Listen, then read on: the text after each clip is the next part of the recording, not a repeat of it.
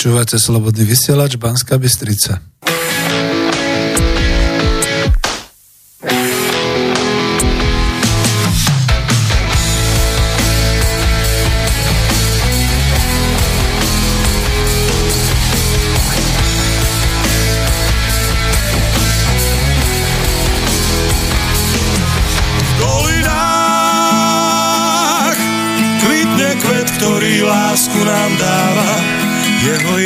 Vo mráne vždy svieti, ako brieždenie.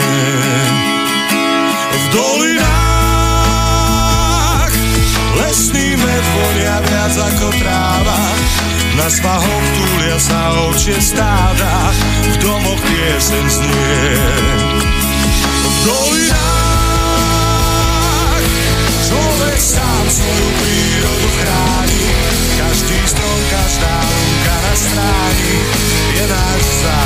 good.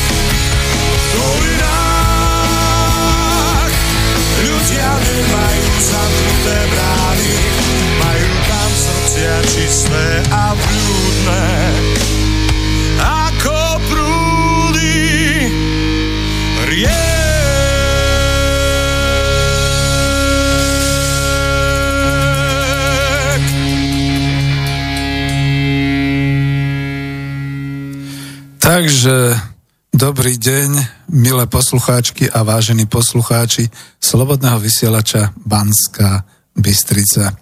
Tu je štúdio Bratislava, pri mikrofóne je Peter Zajac Vanka.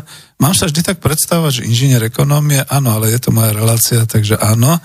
Inžinier ekonómie, tohto času už na dôchodku. A keďže vysielame zo štúdia Bratislava, to znamená, že počúvate reláciu Klub národohospodárov Slovenska. A dnes je útorok 30. apríla roku 2019. Budem ako tradične dnes v úlohe dobrovoľného redaktora, technika aj moderátora, ak zavoláte.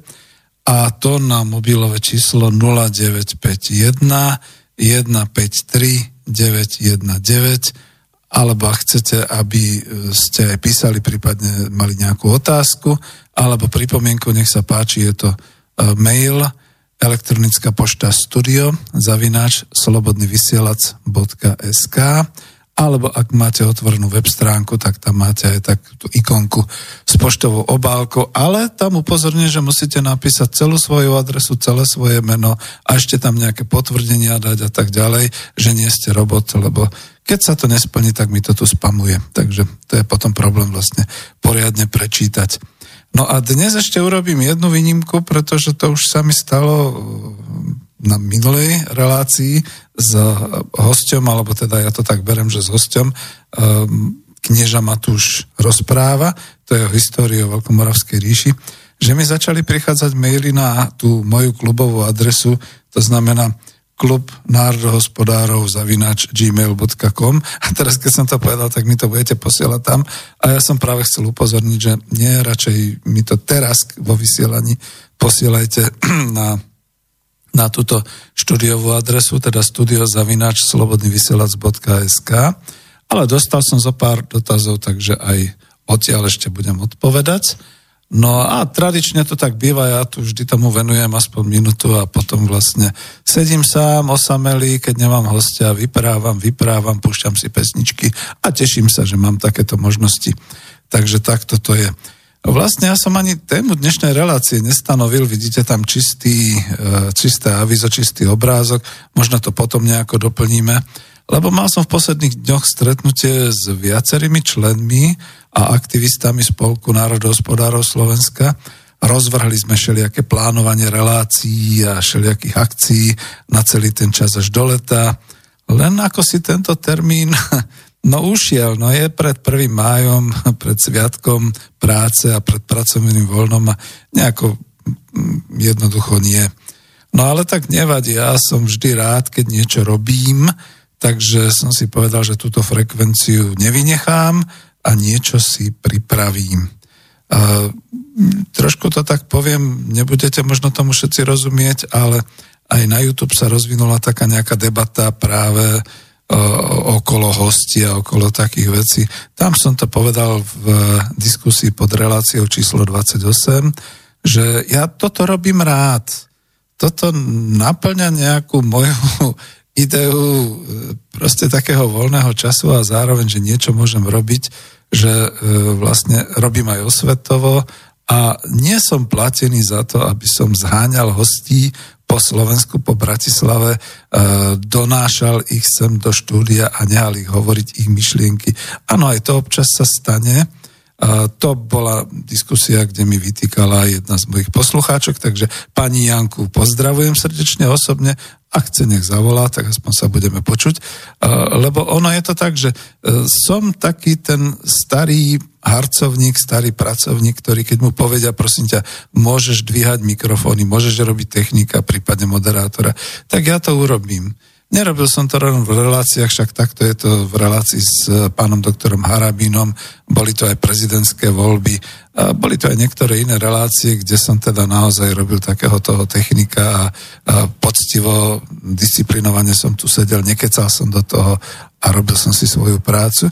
Ale toto je zase moja relácia, tak to, ja sa, sa tak teším tomu, že je taká relácia, že sú poslucháči, ktorí to počúvajú a nejaké také vyhražky typu, že ale za takéto reči vám nebudeme posielať peniaze alebo podobne.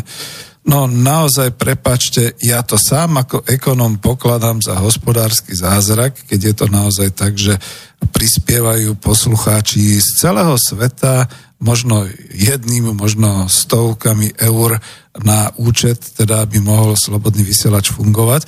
Aj v tejto chvíli, pretože je 30. apríla, viem, že už máme ten stav cez 8 tisíc eur, čo je nádherné, čo je skutočne dobré.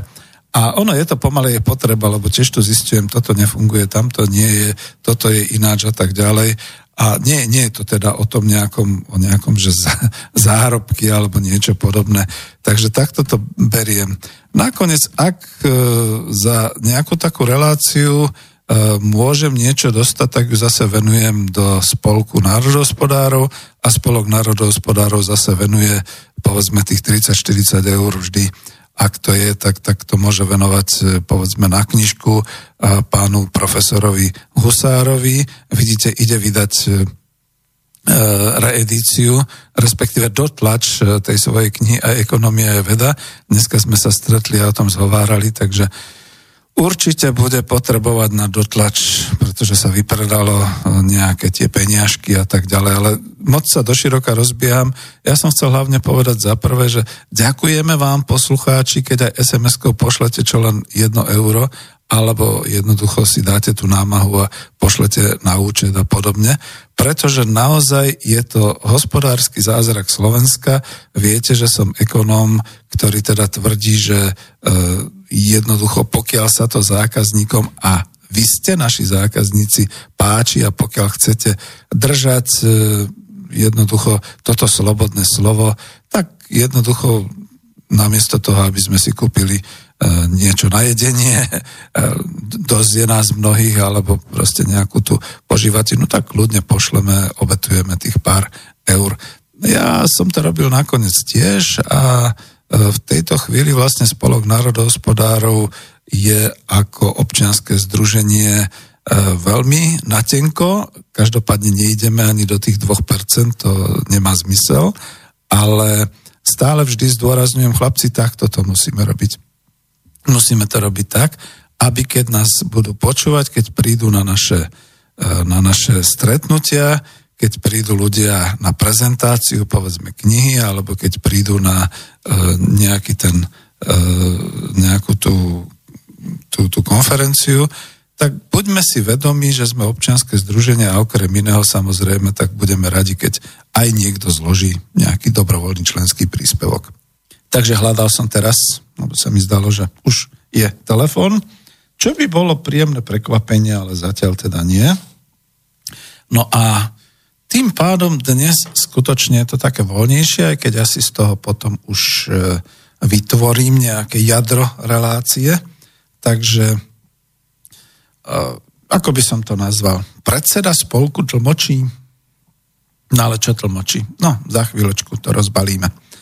Takže k tomu som chcel ešte toľko, že je to vysielanie Spolku národohospodárov Slovenska, relácia sa volá Klub národohospodárov Slovenska. A e, organizácie majú svojich tlčhubov, pardon, organizácie majú E, predsedov, zapisovateľky, pracantov, ktorí šeličo organizujú, platiacich členov, aj neplatiacich sympatizantov. A takto zložito sa správame v 21. storočí aj neziskové občianské združenia, ktoré teda hlavne pôsobia kvôli nejakému tomu vonkajšiemu efektu, to znamená buď o svete, alebo pardon, chcú niečo dosiahnuť, alebo niečo podobné. Čo mi sem vbehla nejaká muška, prepačte mi. No, Slovnat by už predsa nemal dymiť, už má zastavené dodávky, tak nemá čo škodiť nášmu dýchaniu ani nášmu životnému prostrediu. Joj, to je odbočka. To si môžem dovoliť haravo teraz na začiatku. Veď práve tamto niekde vzniklo aj také nejaké tie na YouTube diskusie aj s pani Jankou a podobne, Mal tu v relácii číslo 28, toto je relácia 32, som zabudol asi povedať, mal tu v relácii 28 pán doktor Julius Forshofer také veľmi zaujímavé rozprávanie o uhlíkovej stope a o životnom prostredí a o takýchto veciach.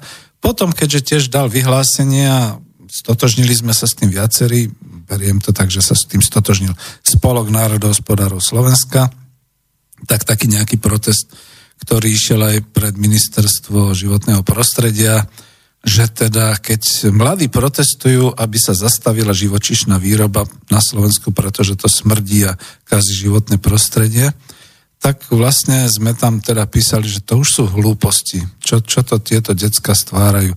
Nikto ich nepoučil, nikto ich nedal o svetu, že jedného dňa jednoducho v tom Lidli a v, to, v tej bile nedostanú to mesko, ktoré by si oni žiadali, alebo v reštaurácii, lebo ho nemal kto vyrobiť, pretože sa celosvetovo zrušila živočišná výroba.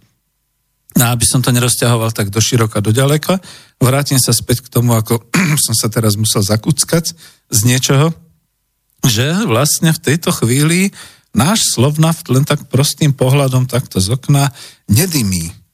Nevypúšťa žiadne ani len tie čisté odpady, myslím teda ten oheň, paru a takéto veci, pretože zastavil dodávky ropy z Ruska. Otrávenej ropy z Ruska, ako sa píše. A ja nebudem k tomu hovoriť v súvislosti, to si nájdete na web stránke Slovensko-Ruskej spoločnosti eh, Websrs.spol.sk, kde je o tom článok, ktorý sa vôbec nikde neuverejňuje v slovenských mass médiách, pretože tam píše RIA Novosti veľmi podrobne o tom, čo sa stalo teda s ropou v ropovode Družba. A má tu taký ten článok, že som si veril, že to je bulvárny článok, to preberú všetky médiá. Nikto to neprebral. A ten článok sa volá e, Kto otrávil ropovod Družba? A je tam veľmi podrobne rozpísané, čo sa vlastne stalo, ako sa to odohrávalo, aké sú súvislosti, všetky takéto veci. Čiže trošku tak propagujem, avizujem ďalšie občanské združenie, e, web stránku www.srspol.sk Slovensko-Ruská spoločnosť. e, samozrejme, to sa nebude páčiť teraz pani Janke, pretože poviem, že Prekladal som tento článok z ruštiny ja a dal som to do tej webovskej stránke, takže tam si to prečítate. Jediný v Slovenčine, pretože až teraz pomaly prichádza najavo a veľmi pomaly mass media púšťajú aj tú informáciu, že už tečie čistá ropa, už v podstate by všetko bolo, ale my žijeme v takej hystérii, čo s nami bude v lete, benzínu nebude. Lebo to naše médiá vedia veľmi rýchle rozšľahať takéto emócie. No ale jedno z tých výhod, môj optimizmus, môj nezmieriteľný optimizmus znamená, že jeden, jedna z tých výhod pre Bratislavu je, že Slovnaft je ticho, nešpiní. Neničí životné prostredie a žiadni mládežníci sa z toho neradujú. Veď to je dobre, nie? Tak nemusíme mať rafinériu v každom meste. Máme ju v Bratislave, kedy si to bola rafinéria Slovnaft Slovenská. A už je telefón, tak som zvedavý, pretože je z cudziny, tak sa niečo dozvieme. Máme ho tu a uvidíme. Takže dobrý deň prajem, ste vo vysielaní. And nothing tak čo sa dá robiť? Ono to aj bolo číslo mimo Slovenska. Takže uvidíme, čo ďalej. E, neváhajte, do not hesitate a skúšajte znova volať. Dnes máte tú šancu, pretože máme taký voľnejší program, aspoň zatiaľ. Ešte som sa nerozhodol. Takže dobre.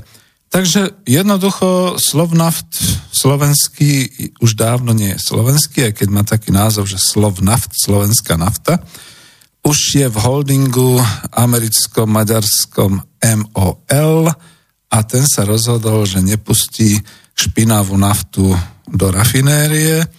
Ja si myslím mimochodom, že už ju tam má, pretože na to sa prišlo až náhodou a v tom článku je to tak pekne popísané, čo tam boli za diverzie okolo toho. Takže sme v Bratislave radi a toto, čo mi skočilo do hrdielka, tak to bola asi nejaká muška, jenom zlatá, ktorá mi trošku podráždila moje hlasové fondy. No to bolo na začiatok. Odvážny telefonista to už neskúša. Ehm, musí totiž to vedieť, že keď mám sluchatka na sebe, tak sa jedine pohľadom môžem e, vlastne pozrieť na mobil a skontrolovať, či zvoní, takže musíte zvoniť, čo ja viem, o pár sekúnd dlhšie, aby som si to všimol, ale už sa na to pozerám.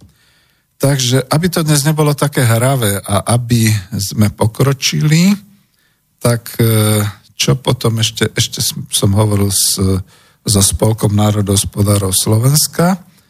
No, minulý rok sme mali členské, takže sme už prekročili tisícku v našom rozpočte občianského združenia, to je sila, čo?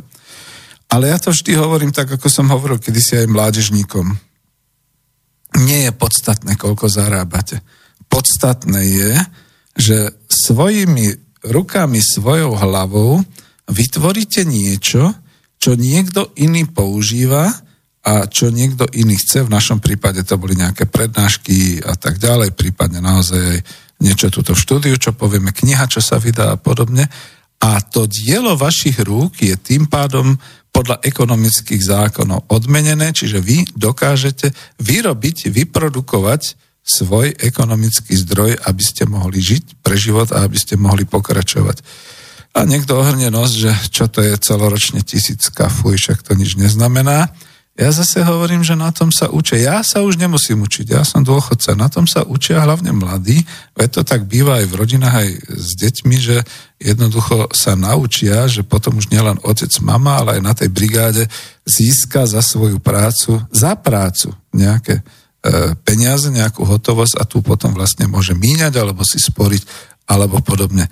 Tak je to aj s občianským združením, takže e, my nejaké aktivity takéto máme, Minulý rok sme mali aj členské, tohto roku nemáme členské. A kto e, v podstate je aktívny, kto prispieva, zúčastňuje sa, prikladá ruku k dielu, ten je definovaný ako člen. To je náš človek. My tvoríme takto spolok, spolok národohospodárov a v podstate nemienim ani dávať nejaké zoznamy členské alebo preukazy, sme natoľko dobrovoľným spolkom, pretože Uh, ono to dnes v tej dobe takého zhromažďovania zoznamov akýsimi, akými si cudzími neznámymi rôznymi internetovými stránkami, keď sa pasie po extrémistoch a po nepriateľoch spoločnosti. Je to zblbé, aby sme žiadali človeka, tu sa mi podpíš a ten zoznam potom niekde niekto bude mať zavesený alebo proste oficiálne a ten bude zneužiteľný. Aj keď to slovičko GDPR, ja to nerad čítam v tom anglickom G, GDPR znamená, že e, v podstate musíte dať súhlas, že môžu spracovávať vaše údaje, no ale tam je aspoň meno a dátum, kedy ste, a máme telefón. Takže to skúsime. Dúfam, že tento raz to už bude OK. Áno? Slobodný vysielač Banská Dobrý deň, prajem. Počúvame vás. Eh, Nech sa páči. eh, Ale som naživo, som v relácii. Ste naživo v relácii Klub národohospodárov Slovenska, Peter Zajac, Vanka moje meno a vy ste kto? A Eh. skúste povedať. Ja eh, chcel som s vama poza anténu, Kohut Jan Chicago. Výborne, pán Kohut. Ja chcem, Poza anténu to neviem ako, ale skúste potom na ten klub národohospodárov e, zavinač gmail.com, ale môžete aj teraz povedať, poďte. i- ja chcem k večeru k tomu, k pánu Harabinovi. Ja až k pánu Harabinovi. Tak to ste si pomýlili trošku reláciu. U nás je ešte len 16 hodín za chvíľu, takže to bude večer Ja nášho viem, ja- času 20.30. Takže musíte si to Ja viem, ja som prepočítať si časovo. nepomýlil, ale chcel som sa s vama spojiť. No, Áno. dobre, no tak skúste to. No spojili ste Lebo sa. Chcem porušiť. E, e, ale- večer poru... Pán doktor bude až večer. Tak to skúšajte večer, po tej pol deviatej. Dobre, rozumieme si. Dobre. V pohode? Dobre. Dobre. Dobre. Tak, do počutia. Zdravíme vás Do po- cez kontinenty. Aj vy vás tam. Dobre, dovi. Dovi. Teda do počutia. OK, no tak... A to je ďalšie, čo sa stáva. Samozrejme, vážim si ten telefón, teraz už budem vedieť, že máme aj poslucháča v Chicagu, v Spojených štátoch, čiže za oceánom, ale niekedy, keď sa ľudia pomýlia, dobre je takto si to vysvetliť. Nie sú dobre také tie telefóny, že niekto spustí to svoje, vôbec si nevšimne, že tá relácia je o niečom inom a podobne. A ja keď sa ohradím, tak mi to vyčítajú potom, že som, čo som cenzor a diktátor a podobné veci. Veď napríklad teraz sme sa dohodli. Je mi jasné, že večer bude telefonát a ten ako e, bez problémov prepnem. Možno som mal povedať, že aby teda nevolal uh, túto náš poslucháč hneď od tej pol deviatej, ale aspoň po prvej pesničke, lebo tiež chceme niečo rozbehnúť alebo chce niečo povedať. Vidíte, tam som disciplinovaný, toto je moja relácia, tam je to relácia doktora Harabina. Nemám s tým problém, čo sa týka pracovnej disciplíny, dvihnúť telefón, prečítať mail, prepojiť telefón, ale nechcite môj názor. To proste, ja v tej chvíli som technikom. Tuto chcete poznať môj názor. A hneď sa do toho teda aj pustíme. Našimi aktivitami ďalšími okrem stretávok sú aj články. Napríklad vychádza, máme na blogu web stránky Pravda, náš blog Klub národohospodárov. Naposledy tam mal článok profesor Jaroslav Husár. Odporúčam prečítať, veľmi aktuálny. Máme tuto tieto naše relácie v klube národohospodárov cez Slobodný vysielač Banská Bystrica. Zúčastňujeme sa rôznych prezentácií, konferencií, a píšu niektorí články, niektorí si pripravujú knihy a tak ďalej, čiže uvidíme, čo budeme ešte robiť v lete. Našim cieľom je osveta. A osveta, e, ktorá teda e, je zameraná na povzbudenie takéhoto zmýšľania v tom smere, že máme byť na čo hrdí. Dosiahli sme predsa my, Slováci, v 20. storočí aj neuveriteľné úspechy ako slovenská spoločnosť, a to aj v rámci Československa. Predsa len veci spomente, že teraz budeme mať storočnicu e, výročie pádu lietadla smrti, teda e, Milana Rastislava Štefánika, ktorý v podstate, keď sa to tak zobere, že to je maj 2019 a republika vznikala 28. oktobra 2000, eh, 1918 a to bolo 1919, tak už nejaký ten mesiac v podstate pôsobil ako československý politik a pre Československo pracovala samozrejme, letel do svojej vlasti na Slovensko. Takže toľko. Dosiahli sme v, tom 20. storočí neskutočné úspechy. Málo k tomu, komu sa to takto podarilo a tieto úspechy boli ako v spoločnosti, tak v kultúre, vo vzdelávaní, v ekonomike. Vytvorili sme si národné hospodárstvo, ktoré dovtedy nebolo. Všetko toto. A ona potom prišla tá doba e, po novembri a v novembri 89 a priniesla takú tú politickú zvrátenosť, že my sme si, ja chápem všelijaké tie politické rôzne svetonázory a podobne, ale my sme si nenávistne nakadili na vlastný život, na život našich rodičov, na vlastnú minulosť, pretože keď sa to povedalo tak nahlas, tak zabudli, že tu sme žili všetci, okrem tých, čo teda naozaj vycestovali, ušli za hranice, imigrovali a podobne. Čiže my sme si doslova nakakali na našu vlastnú minulosť absolútne sme nerozpoznali hospodárskú a spoločenskú časť tejto minulosti, neoddelili sme to od tej politickej a tak sme vyliali z vaničkov dieťa. Následujúce generácie už v podstate, no ja to poviem tak trošku slušnejšie, to dieťa sa poškodilo. To dieťa v tej vaničke, ktorú, ktoré sme vyliali, sa poškodilo a dnes už vie, všetci vieme a chytáme sa za hlavu, čo sme to vlastne urobili. Všetci to už hovoríme, že nemáme národohospodársky komplex na Slovensku, to už nehovorím len ja ako ľavičiar a socialista. Ja som to počul aj z úst iných národovcov a národohospodárov, takže čo už si budeme vyprávať, konzervatívcov, pravičiarov, národne orientovaných ľudí a tak ďalej.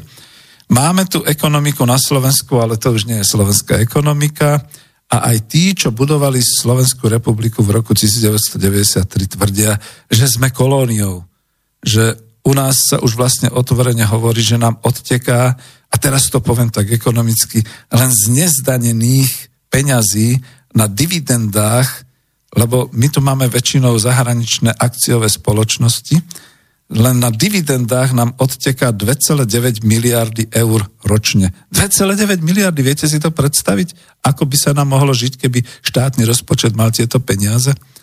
No, toto sú totiž to nezdanené zisky akcionárov, lebo za prvé my zisky akcionárom nezdaňujeme, strašná hlúposť, ktorú zaviedli liberáli Mikloš Zurinda a podobne. A za druhé, my e, dovolujeme, aby tie zisky odtekali. A to neboli socialistické krajiny, ktoré zaviedli ten systém, že ak tu už investuješ peniaze, tu pekne nehaj a reinvestuj. No, tak to sa dialo v Ázii a všelikde, ale u nás nie, my sme Európa. U nás púšťame peniaze liberálne, slobodne. Choď s tým preč. A potom my budeme radšej chudobní, že? Takže ja som dokonca písal v tej mojej knihe Ekonomika po kapitalizme, že ročne ide o dieru, z ktorej odteka až 200 miliárd eur. 200 miliárd eur, to je viac ako na štátny rozpočet. A to ma niekto zastavil, že to kecám. A potom si to mnohí tak nejako na prstoch a všelijako v hlave zrátali, že hm, tu ide o zisky, o odvody, o tie nešťastné korporátne transfery, kde teda si vyciciavajú svoje, dajú faktúru a vycicajú z toho, že náklady a podobne, optimalizáciu daní, o presúvanie SROčiek a všelijakých takýchto firiem do daňových rajov. No, ono by to v podstate aj tá suma sadla. Najmä ak tu nejde iba o hmotný export e, v hotovosti peniažkov, eur, že by šuchotali 500 niekde ako cestou von za hranice, to nie ale sú to hodnoty, ktoré sú akoby už potom vonku, lebo veď vývoz kapitálu je možný a vývoz kapitálu je predsa jedna z tých štyroch liberálnych slobôd, ktoré tu máme, ktoré v 21. storočí na Slovensku oslavujeme. Oslavujú to stupenci eurozóny a Európskej únie a liberáli popri voľnom pohybe ľudí, tovarov, peňazí, všeličoho. No tak Takto to asi vyzerá. No ale mám prvú polhodinku a aby ste vedeli, o čom možno som sa rozhodol hovoriť, pokiaľ nebudú ďalšie telefóny alebo maily, no mám nejaké tie maily z toho klubu národohospodárov, tak si pustím tak príznačne, aby ste tak trošku boli naladení k tomu, čo na vás teraz slovne chystám. Takže ideme na vec.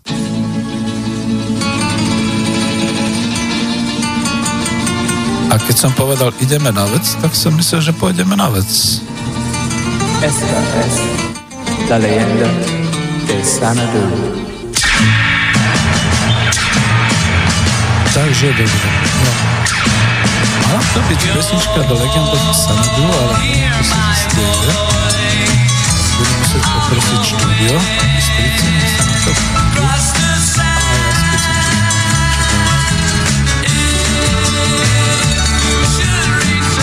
to hrá?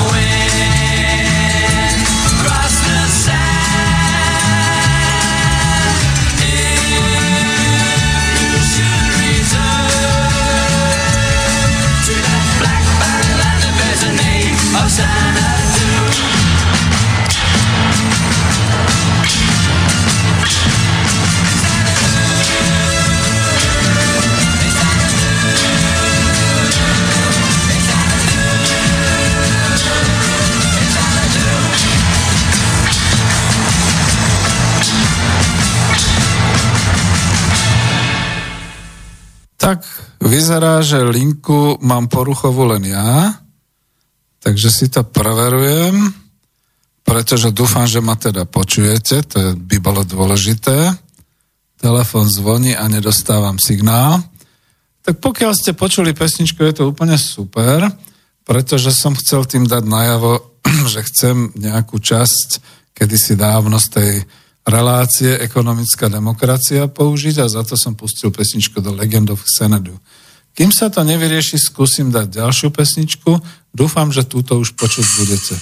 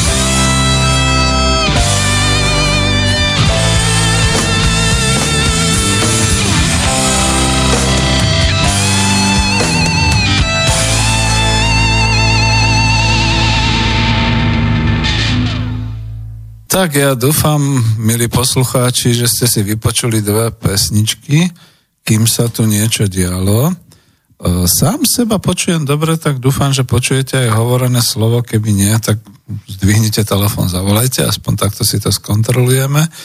Takisto e, som nedostal spätnú väzbu zo štúdia z Bystrice, takže pevne verím, že všetko je OK a jedinú hystériu, ktorú tu robím, alebo paniku som ja.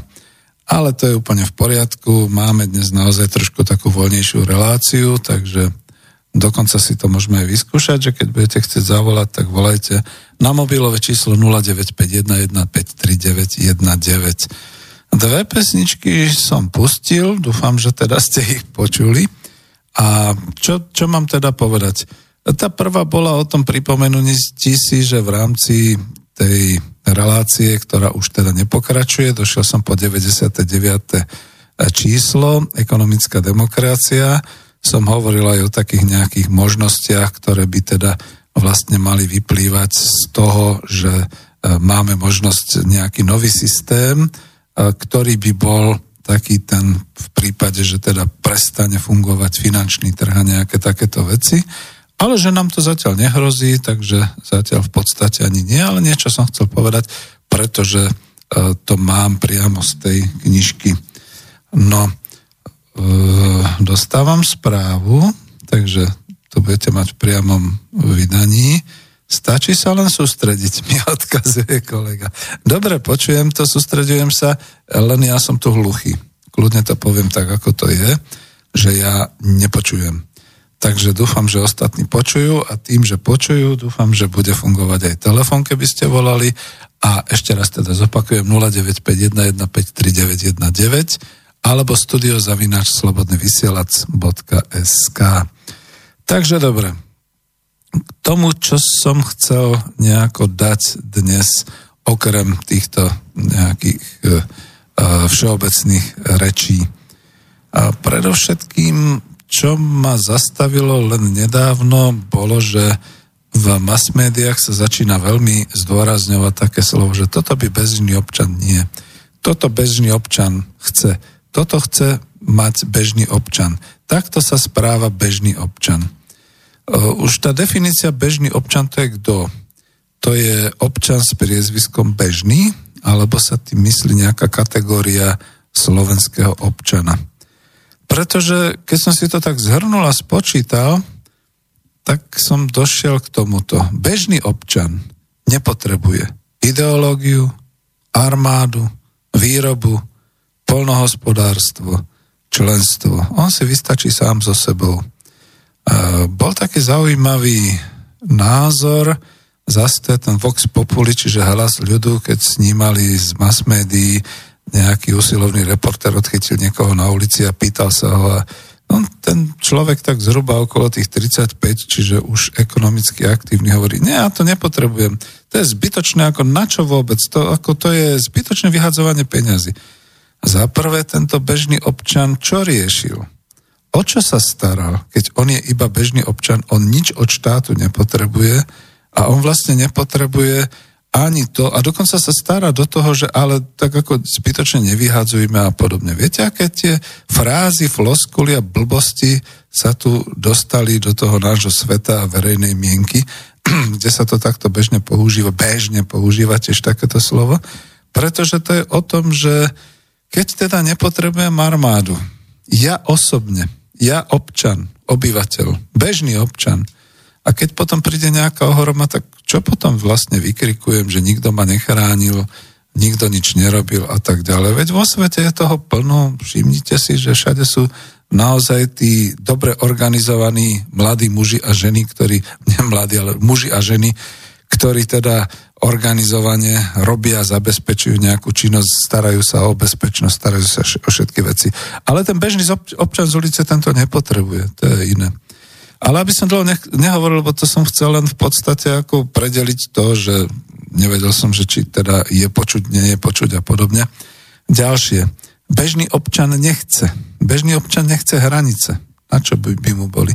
Nechce spomínať na minulosť. Na čo? nechce ek- ekonom, ekologicky neodbúrateľné materiály. Veď on chce šetriť životné prostredie. Nechce extrémistov a tak ďalej.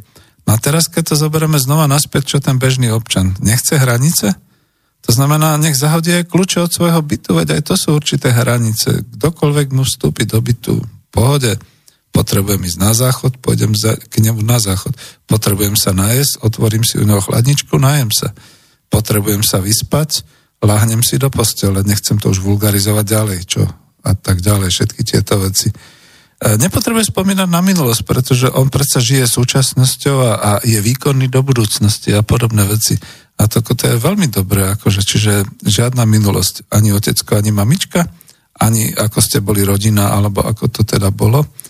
A to, to škoda hovoriť, to v podstate sú takéto vulgárne floskule, ktoré sa tu udomácňujú vo verejnej mienke.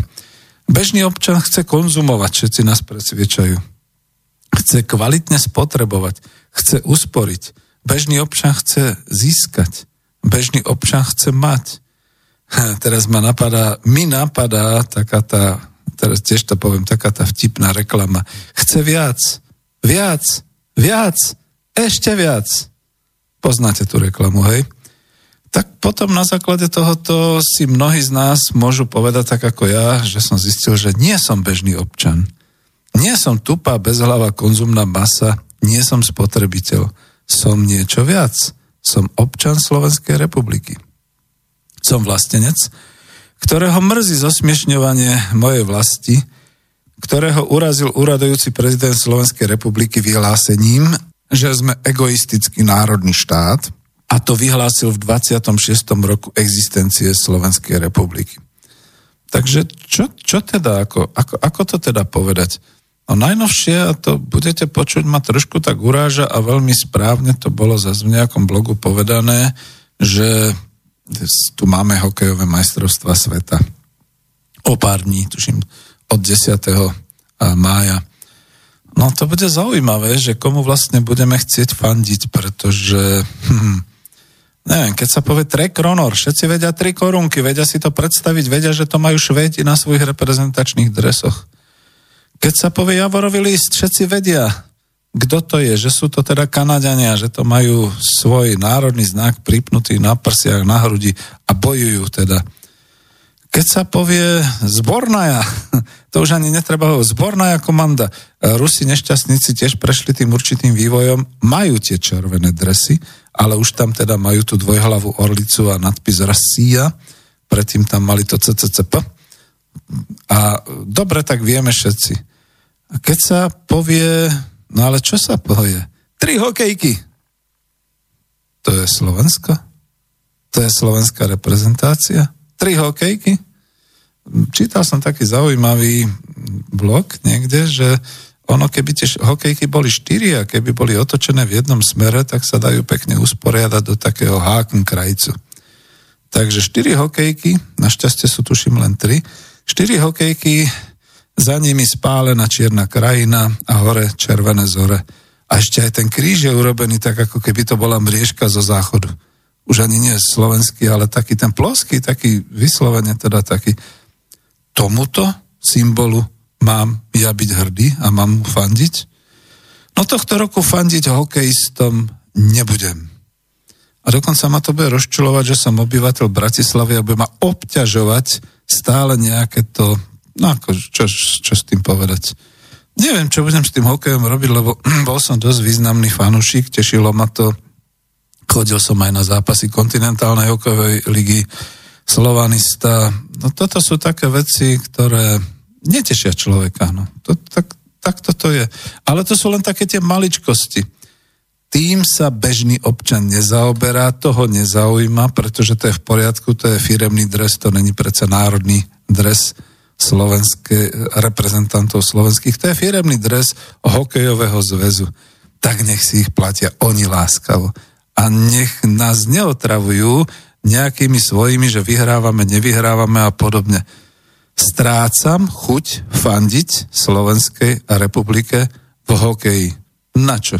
Veď to nie je slovenský znak. Tak čo s tým chceme? Dobre, a to už som sa utrhol a provokoval, aby boli nejaké telefóny a podobne. Takže idem do toho. Najprv to, čo ste mi posielali cez e, klub národohospodárov. Za prvé, keď som to zhrnul, tak bola otázka, prečo nepokračujem v ďalšom zdokonalovaní tých prvkov ekonomickej demokracie.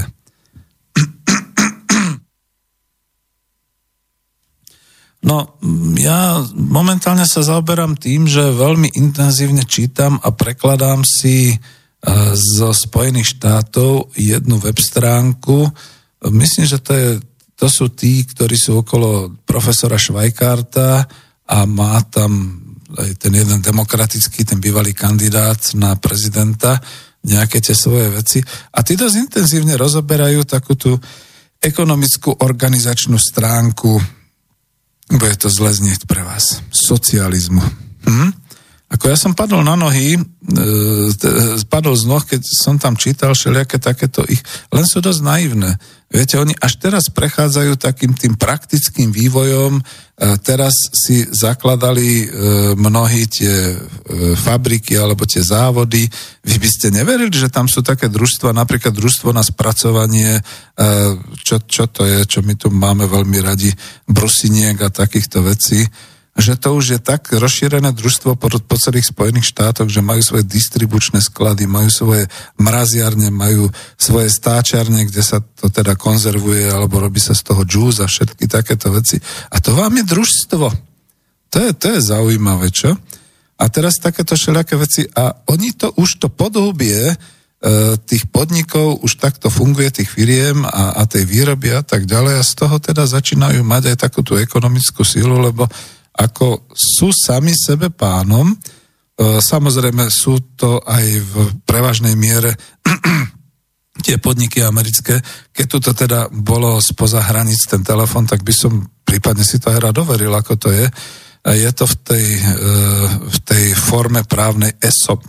To znamená employee stock ownership, mm, tak, tak je to nejak partnership, own, own partnership, už sa mi pletie jazyk, v tom zmysle, že je to akciová spoločnosť zamestnanecká, tak ako to tu v 90. rokoch niekto chcel zakladať, len je to preskúmané. Oni išli tou praktickou činnosťou, že naozaj si zobrali nejaký úver, E, kúpili, odkúpili si ten skrachovaný podnik, tú skrachovanú, skrachovanú výrobňu, postupne ju dali do poriadku, začali na to mať zisky, začali si to rozdeľovať, vrátili peniaze e, tej úverovej nejakej firme, alebo teda banke, alebo finančnej inštitúcii a dneska nejako takto fungujú. Čiže majú skúsenosť v tomto smere ale povedzme aj tú družstevnú, ako ste počuli, e, dokonca aj tie komunitné šeliaké centra a podobné veci, toto všetko sa vo veľkom rozvíja. Čiže ten level, jak sa u nás hovorí moderne, tá úroveň e, z dola, z hospodárstva je. Len majú trošku problémy, ako to dať dohromady celoamericky, celonárodne oni to hovoria, že teda nation, národ americký, celoľudovo by sme mi povedali, pretože samozrejme už potom v určitom stupni to chce nejaké také republikové alebo celoštátne koordinovanie, riadenie, dokonca plánovanie, pretože zistujú, že keď sa z jedného konca e, Spojených štátov rozvinie to družstevníctvo v, povedzme, spracovaní nejakých takýchto plodín a podobných vecí. Z druhej strany Spojených štátov takisto, ale keď robia tú istú plodinu, za chvíľu zistia, že si konkurujú a že je to blbé a tak ďalej, tak potrebujú kooperovať, potrebujú sa špecializovať a podobné veci. A to už vyprávam jazykom socialistického ekonóma. Kooperácia, špecializácia, vzájomne výhodné E, koprodukcia, všetky takéto veci. To už potom ten kapitalizmus niekde sa mení a práve v Spojených štátoch amerických. To je zaujímavé, že nie u nás. Na rozdiel od toho u nás je mŕtvo. Chlapci z tej skupiny DAV 2 sa snažia, vyhľadávajú, kde sú u nás nejaké také družstvá, kde povedzme nejaké tie spoločenstva robia niečo, snažia sa ale ten prieskum je to, je to minimálne. Naposledy, čo odhalili také nejaké družstvo finančné, nebudem to teraz tu všetko menovať, bol som potom vysoko prekvapený, keď pán predseda toho družstva sa dal už teraz na takéto finančné podnikanie, úverovanie a podobné veci a to som si povedal, že nie, to, to, to, to už potom môže aj Kiska zakladať družstva, že? Takže neviem, to ako v podstate človek už potom nedôveruje v tomto zmysle. No a aby som to teda posunul, e, my zase máme tu skúsenosť politickú, máme tu skúsenosť organizačnú, štátnej organizácie a všetkých týchto vecí, ale stratili sme za tých 25 rokov Slovenskej republiky a pomaly za tých 30 rokov od roku 89 tú schopnosť organizovať niečo alebo organizovať tú hospodárskú činnosť takto akože z dola a kolektívne, všetci individuálne. Viete, keď sa stretnú piati Slováci, ktorí by mohli založiť družstvo, tak s väčšinou založia tri SROčky. A ešte štvrtý, ak by som to povedal, holding, ktorý potom tie tri ešte bude zastrešovať, vynaložia na to, vypráskajú na to všetky svoje úspory, všetky svoje peniaze, potom prídu na trh a zistia, že niečo také už existuje a akorát im zostanú oči preplač a tak ďalej.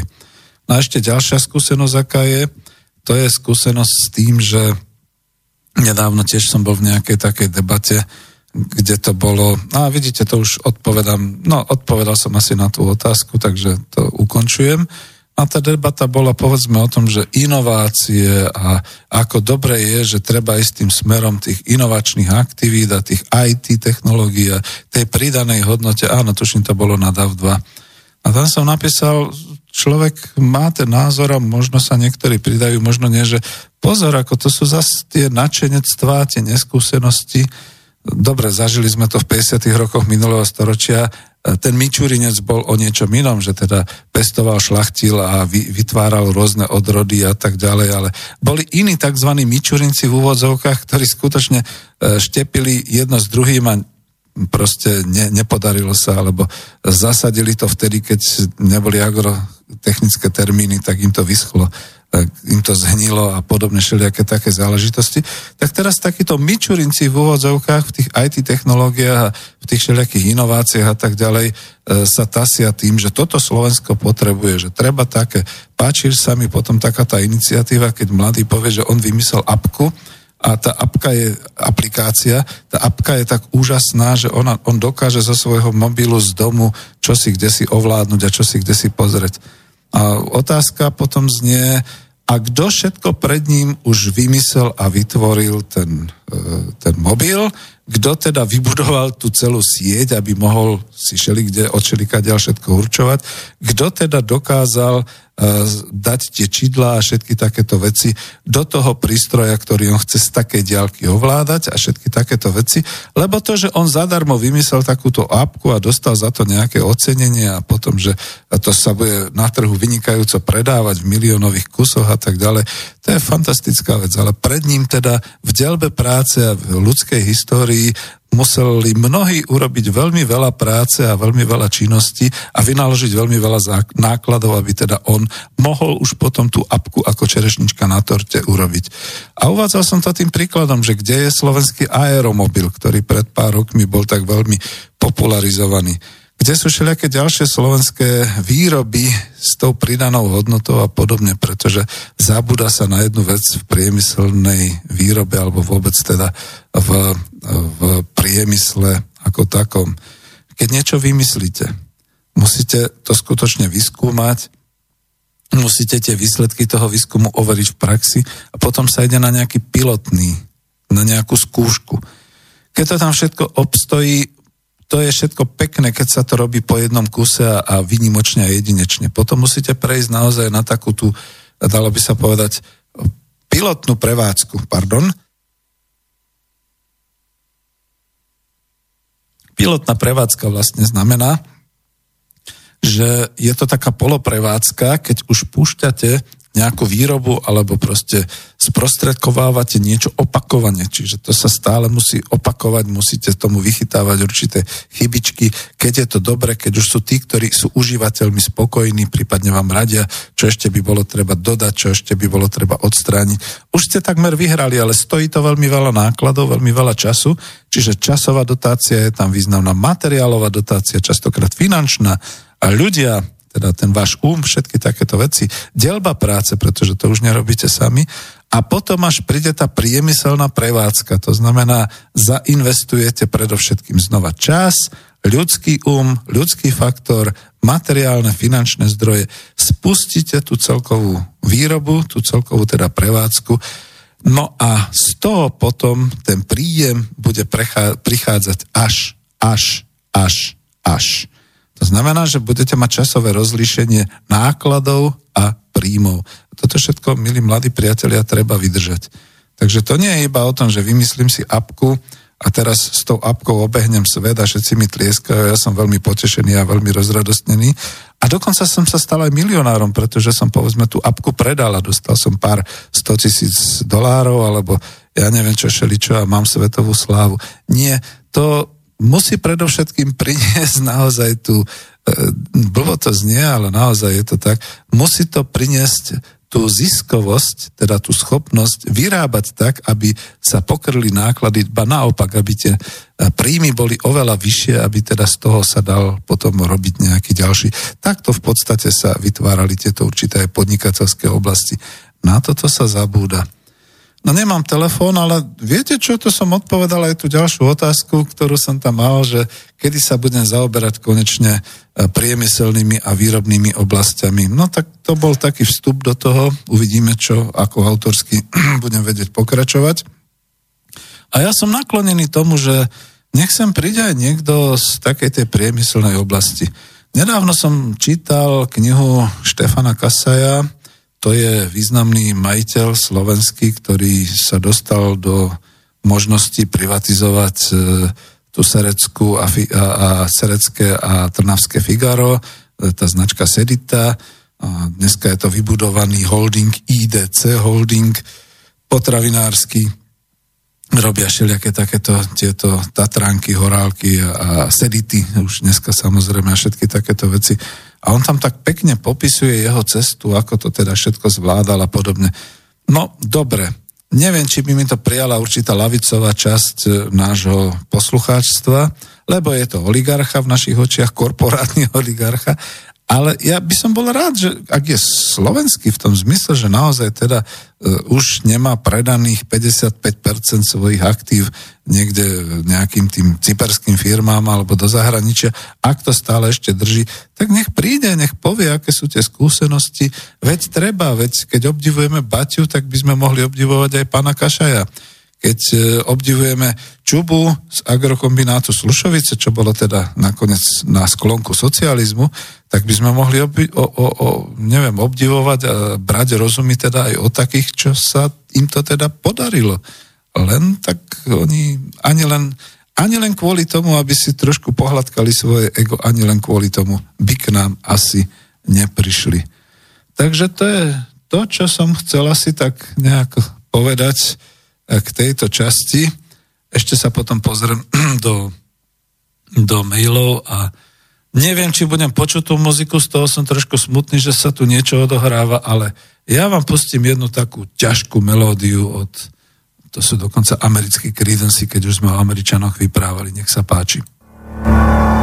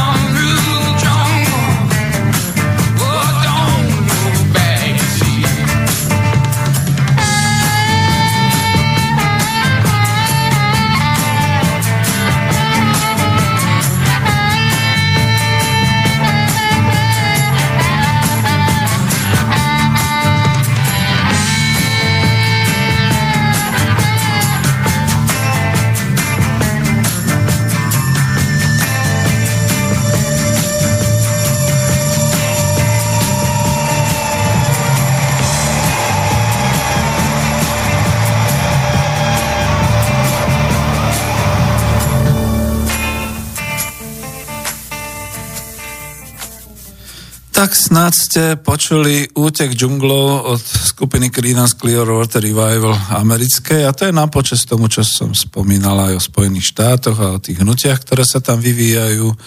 A aj o tom, že vidíte, no ako nie sme úplne všetci protiamerickí, veď je to naozaj aj o tom, že aj tam žijú ľudia A ľudia, ktorí majú svoje materiálne trápenia a svoj každodenný boj o zachovanie nejakej životnej úrovne, alebo aby nehľadovali, aby proste mali niečo viac a tak ďalej. Nie sú všetci len takí, čo chcú byť čističmi topánok a umývačmi riadu, aby potom zbohatli a mohli robiť prípadne niekde v Európe prezidenta a tak ďalej. Čiže sú to tam normálni ľudia, a ja stále ako mám taký ten pocit, tak, tak nejak cítim to v palci, že ako keď príde nejaká taká tá nová ekonomická situácia a nový ekonomický systém, asi to tento raz bude zo Spojených štátov amerických, nie z Ruska. a to som rusofil, že? Dobre, takže to máme hodinu za sebou, pozrel som sa do mailov, Jediné, čo je, veľmi pekne ďakujem, účasť Grácia, to je jediné, čo viem asi povedať po španielsky. Došiel mi tam nejaký zaujímavý e, mail Municipalios di, neviem teda, ako sa to volalo, Argentína, čiže niečo o argentínskych komunitách alebo mestách, alebo ako by som to nazval, ale ja to neprečítam. Španielčina je naozaj pre mňa španielčinou, španielskou dedinou, takže škoda. No, nevadí, skúste to dať do angličtiny a uvidíme.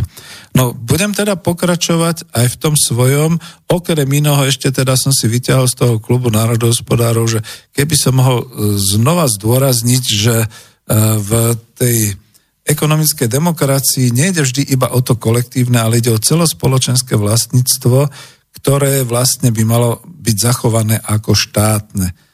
No ale to sú práve dve veci, ktoré chcem spojiť tento raz dohromady a možno sa tomuto budem venovať, lebo som si tak niektoré veci aj vy, vytiahol, vyžutil.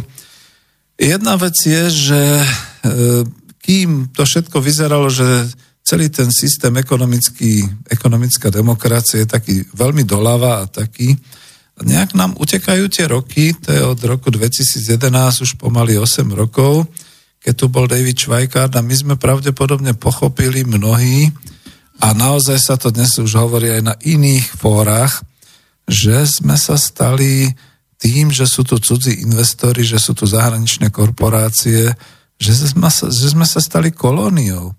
A dokonca sa celkom už otvorene o tom hovorí, že pozor na to, máme tu naozaj tú automotív monokultúru, čo je veľmi nebezpečné, keď sa začnú nejaké tie výkyvy svetových trhov, obchodná vojna, dojde k nejakým technologickým zmenám a podobne. A tí, ktorí to myslia ešte nejak tak progresívne, tak hovoria, pozor, stane sa nám, že nás vymenia za robotov a potom nám bude zostávať jedine triedny boj, ako zdaniť roboty, čo sú teda blbosti skutočne, ako to, to nie. To, to sú rozbíjači strojov z nejakého toho 18. 19. storočia ale skôr to je o tom, že si všetci uvedomujeme určitú bezmocnosť. Ja som zostal veľmi prekvapený, keď som sa trošku ako taký ten nezávislý publicista, však som teda v Slobodnom vysielači, ocitol na konferencii, ktorú mal nedávno z iniciatívy 2016 pán Vladimír Mečiar a on tam mal vyše 85-minútový prejav, na YouTube máte len nejaký od tej 61. minúty do tej 61. minúty. Tú analýzu, ktorú on robil, tá sa podobá všetkým tým platformám lavicovým, všetkým tým platformám národniarským, konzervatívnym, takto plačú aj kresťania, aj, aj národniari, aj socialisti, aj lavičiari, všetci dohromady, kde to teda jednoznačne znie a sme kolóniou a nemáme ekonomickú moc a v podstate už nám tu takmer nič nepatrí a my síce môžeme politicky bojovať, ale nemá to ten ekonomický základ. Ako, bol by som škodoradostný a povedal by som, no dobré ráno, Bratislava. Dobré ráno, Slovensko. Od roku 2011 sme s profesorom Škvondom toto tvrdievali na kluboch Nového slova. Obidvaja sme boli odtiaľ vyhnaní, ja som extrémista pre nich, on je neviem aký, čuda, čudne definovaný a tak ďalej, takže ako konečne sa Slovensko prebúdza. No, takže čo? Štát stratil vlastníctvo výrobných prostriedkov, to je pravda. Máme síce Gabčíkovo. Nedávno som niekde počul taký obhajujúci názor, a teraz to bolo v blogu, v pravde zase, tuším, Gustav Murin písal, obhajoval trošku toho Roberta Fica, že zabudáme, že povedzme nám vrátil Gabčíkovo, vodohospodárska výstavba. Máme štátny podnik meliorácie a nevieme rozvinúť pritom program pomoci polnohospodárstvu. Viete, aký je rozdiel, keď prejdete hranicu tuto len pri Bratislave medzi Maďarskom a Slovenskom? Na slovenskej strane sa nepolieva, sa strašne práši. Na maďarskej a na rakúskej strane, pretože to je takéto trojhraničie, sa vo veľkom polieva. Tam sa nepráši tak na čo máme vlastne tie meliorácie a celý ten e, štátny podnik a tak ďalej?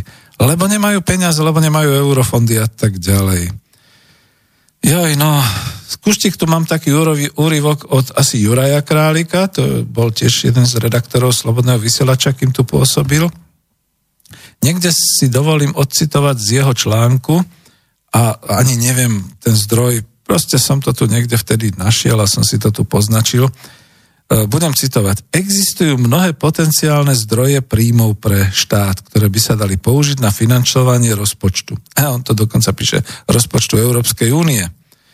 Uh, ani jeden vlastný zdroj nie je definovaný ako vlastníctvo národných alebo štátnych výrobných zdrojov, ktoré budú prinášať financie do štátneho rozpočtu republiky. No, už viem, že to bolo niečo o Európskej únii a kritizoval tam vlastne to, že e, ešte aj celkovo Európska únia už sa vôbec nezaoberá nejakými, nejakým vlastníctvom v rámci národných republik a tak ďalej.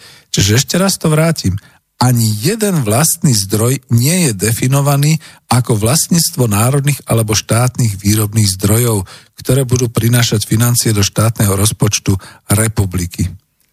No a tuto, tuto sa zastavím, ani nebudem ďalej citovať, lebo týmto smerom nechcem ísť. Viete, čo to znamená? Že sme v organizácii, práve teraz sa chvália, aká je bohatá Európska únia, koľko je tu miliónov, aké sú tu všetky rasty ekonomické a podobne.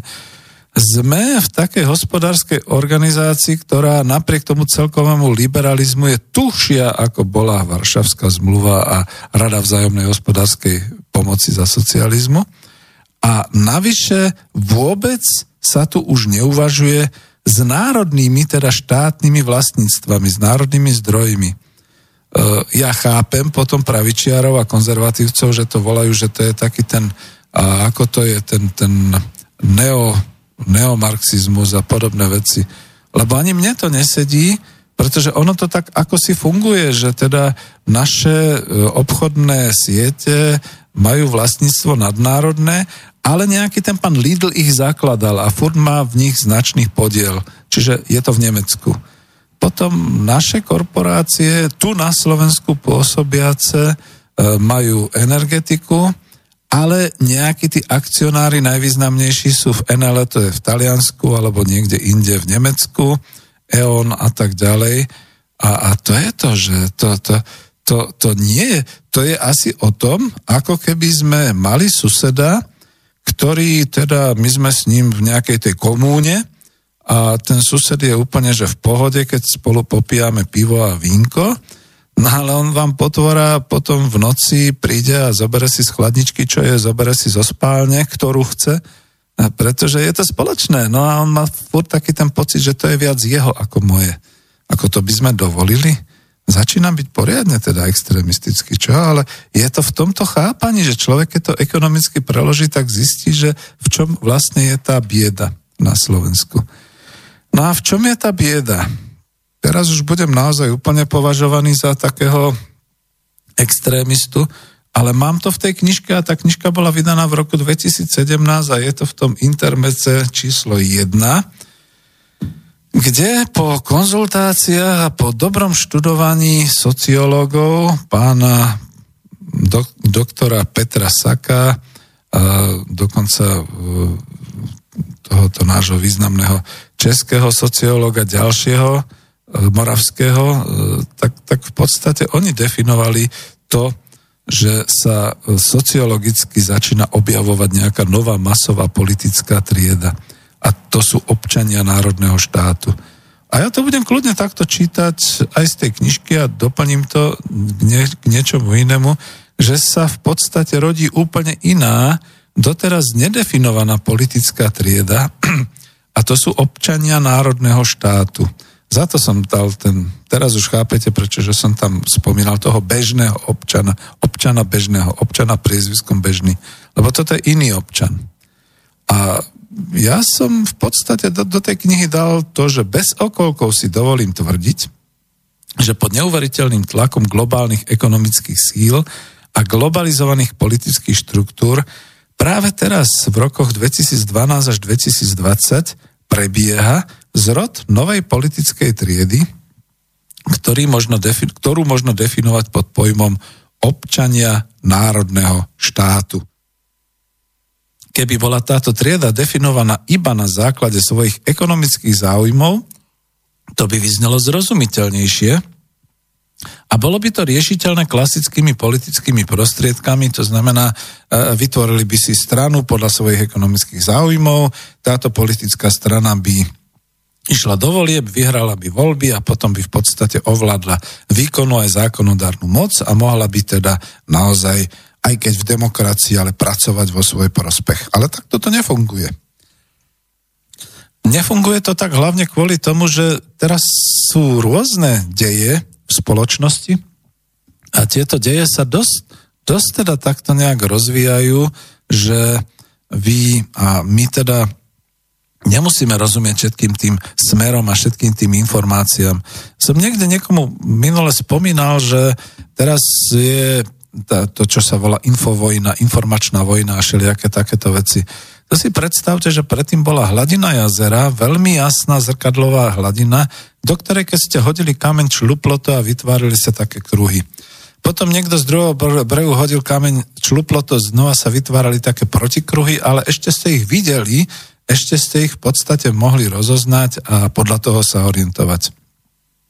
Dnes, každý deň, tie myriády informácií vytvárajú, že sa hádžu milióny tých kamienkov, člupne to do tej hladiny a potom to vytvára taký e, veľmi nepríjemný povrch, taký, e, viete, ako keď ste plavci a plávete vždy pred sebou v podstate ako dokážete nejakú takú vlnku niesť alebo sa ponárate a podobne.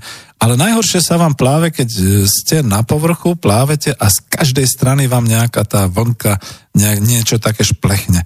To je v tých preplnených bazénoch, v tých preplnených všelijakých tých letoviskách, kde v podstate aj najlepší plavec sa napije, lebo nečaká, že zo všetkých strán na ňo frka, zo všetkých strán idú tie všelijaké vlnky a podobné veci. Teraz je taká tá situácia informačná a všelijaká ďalšia.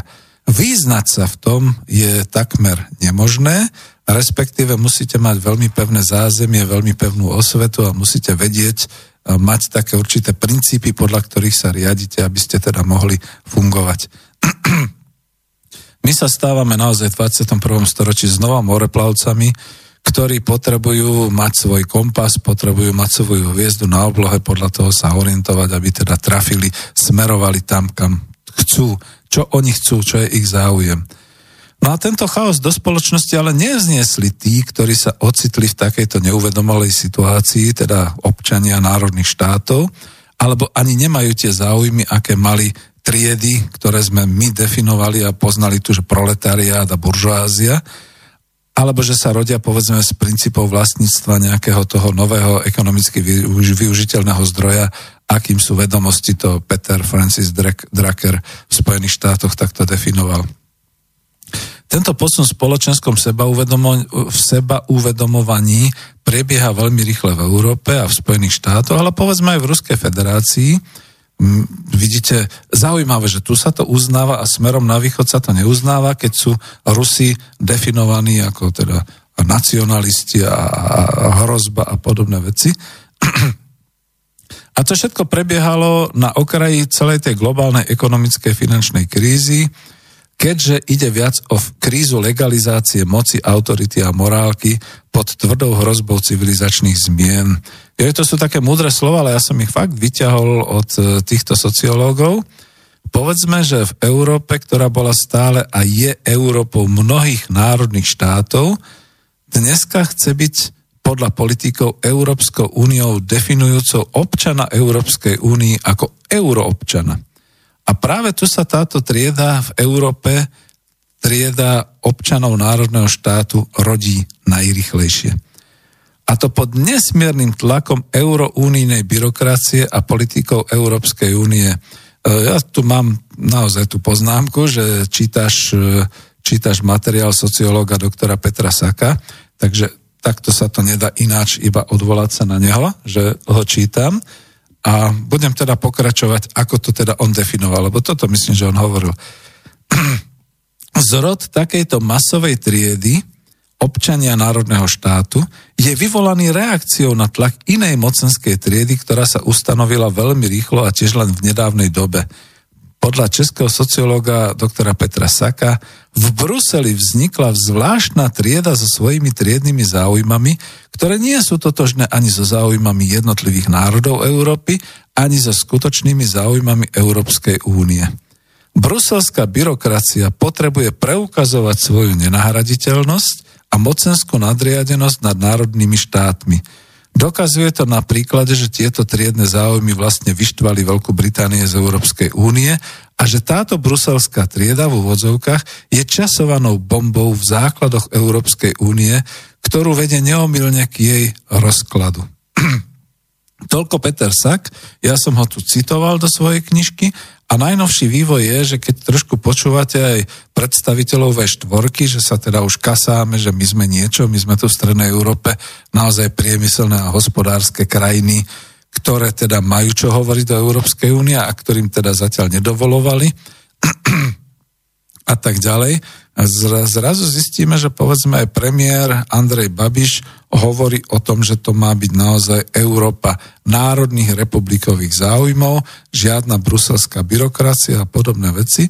A už sa takto začínajú politici orientovať. Teraz nepojdem do hĺbky, ja nie som politolog, nejdem do tejto hĺbky. Chcem to brať ekonomicky. Že to teda naozaj znamená práve to, že tu ľudia začínajú zisťovať, že sme síce v nejakej veľkej Európe a že je tu teda veľk, nahromadené veľké bohatstvo a teda akože sme vynikajúci a HDP a všetky takéto veci, ale ako si to nemá toho vlastníka. Spomínate si vy všetci, ktorí ste zase nesocialisti, nelavičiari, nekomunisti, čo ste vyčítali socialistickému režimu? Že to bolo celospoločenské, ale nebolo to nikoho a bolo to všetkých. Že to nemalo vlastníka. A teraz vidíte na ulicu na Slovensku, vidíte na ulicu v Prahe, vidíte na ulicu v Budapešti, vo Varšave, kdekoľvek. Vy vidíte to všetko bohatstvo, ale to nie je vaše bohatstvo. Vy vidíte to všetko, ale to nemá konkrétneho vlastníka.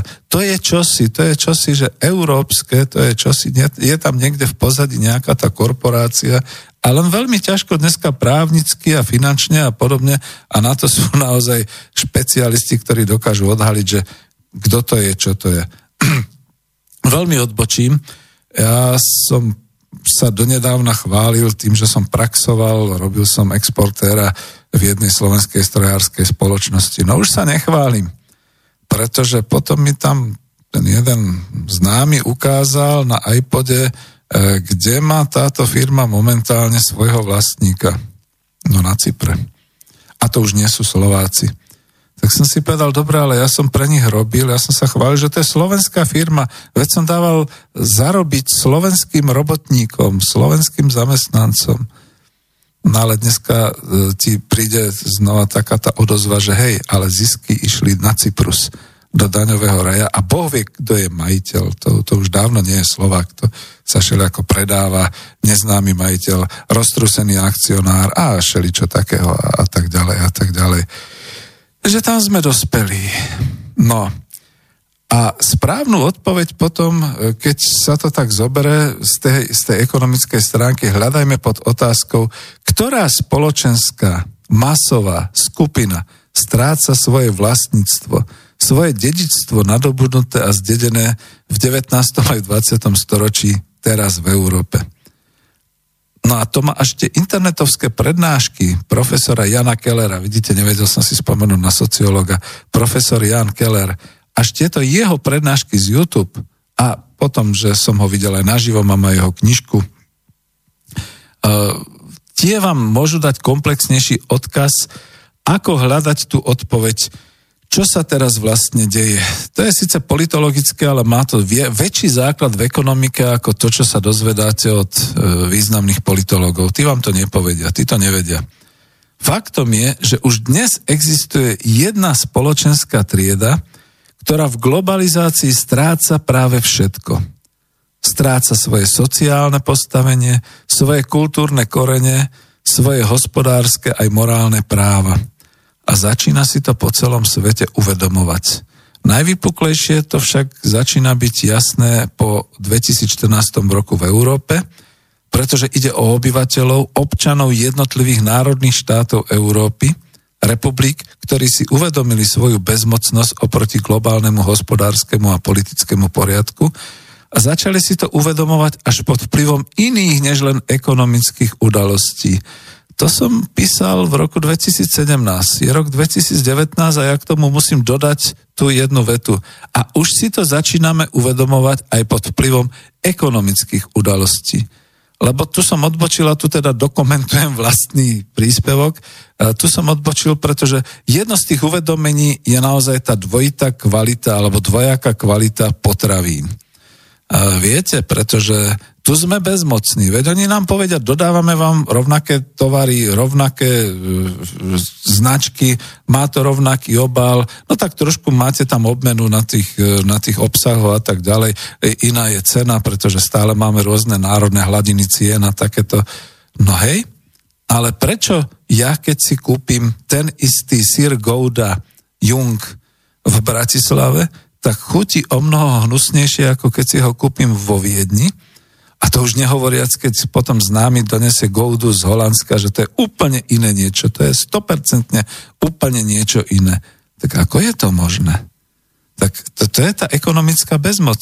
A ešte navyše, vy keď chcete potom konkurovať slovenským sírom tejto Goude, ktorú dostanete v každom zaprášenom mar- e, hypermarkete tuto na Slovensku za každou dedinou, neuspejete, pretože oni majú moc ekonomickú moc, oni majú distribúciu, oni majú zdroje na to, aby mohli ísť do zlavy, aby vás mohli ekonomicky zničiť dumpingovými cenami, znižovať, znižovať a všetky takéto veci.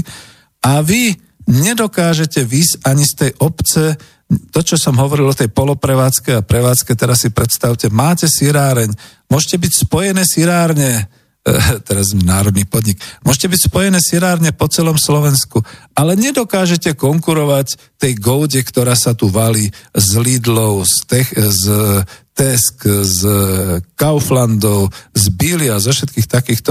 Prepašte, že nemenujem všetky škoda, mal by som ich menovať, aby to bolo jasné, že niekoho neukrivďujem a podobne lebo to sa nedá nehať iba na bežného občana. Znova ho teraz použijem. Lebo bežný občan ten nakupuje podľa halierových zliav a bežný občan ten nakupuje podľa reklamy. Tak keď ho dva mesiace oblbuje reklama, že táto gouda je najlepšia, tak ju ide kúpiť. Prečo by si kúpil vášho havránka alebo nejaký váš iný sír alebo podobné veci? To neurobi, lebo na to vy nemáte na takúto mohutnú reklamu a na takéto niečo.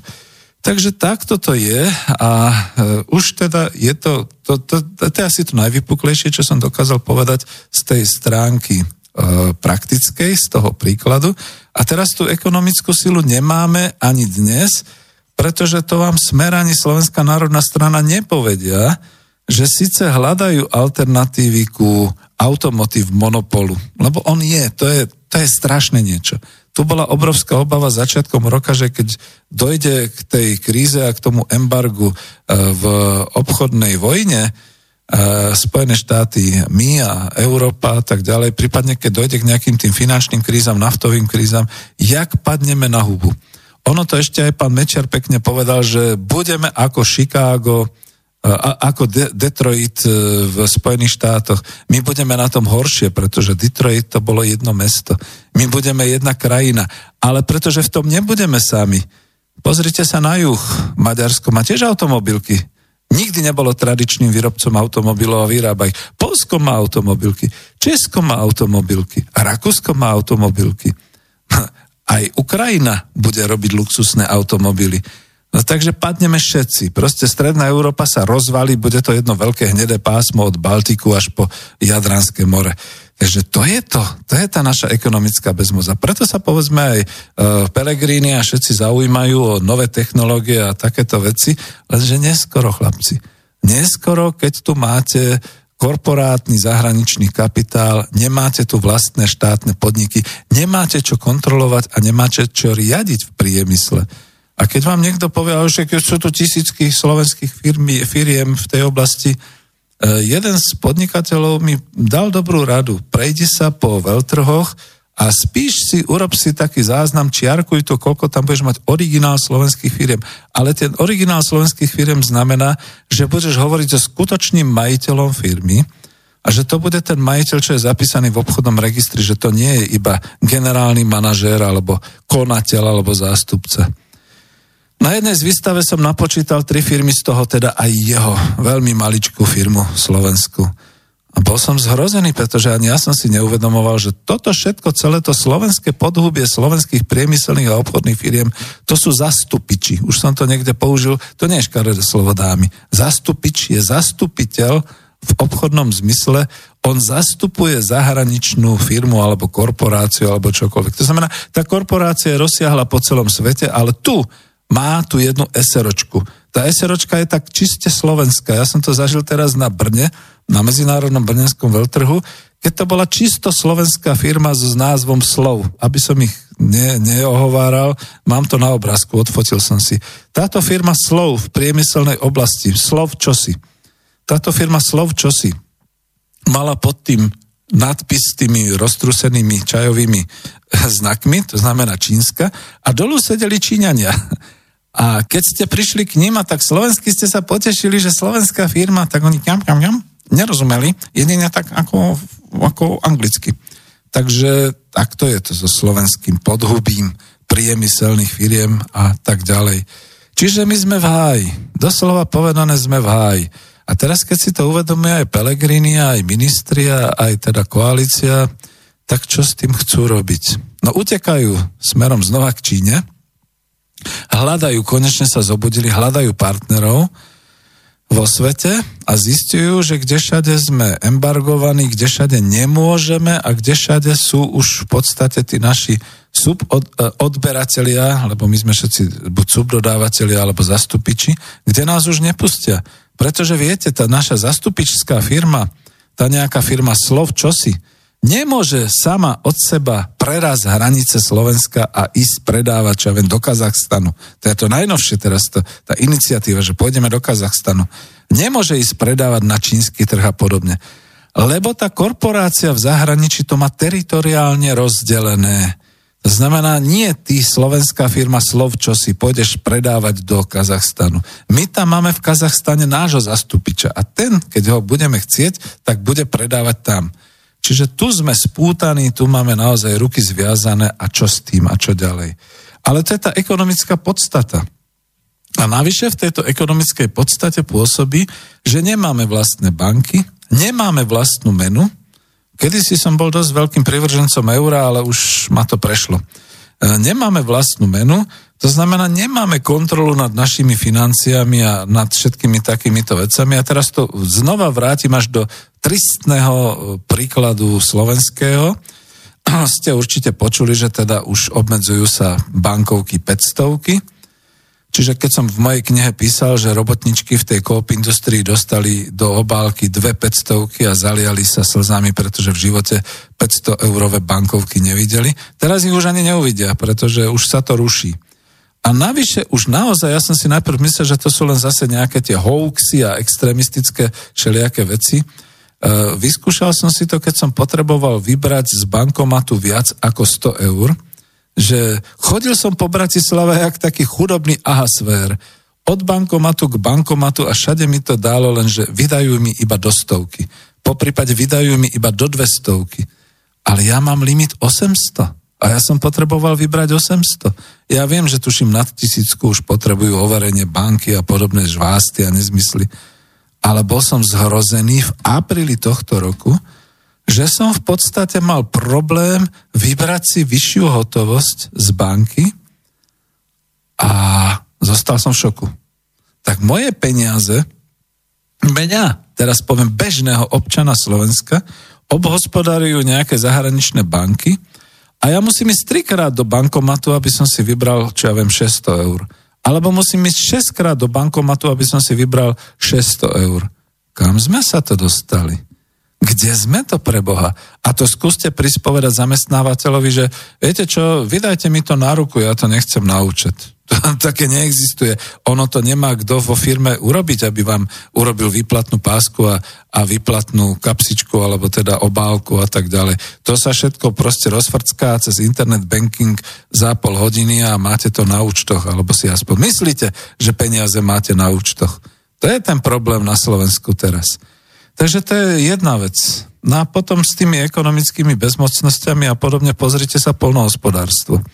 Uh, moji milí mladí priatelia z DAVu 2, ktorí tak horili za koop industriou a družstvami uh, polnohospodárskymi, už a už sa sklamali.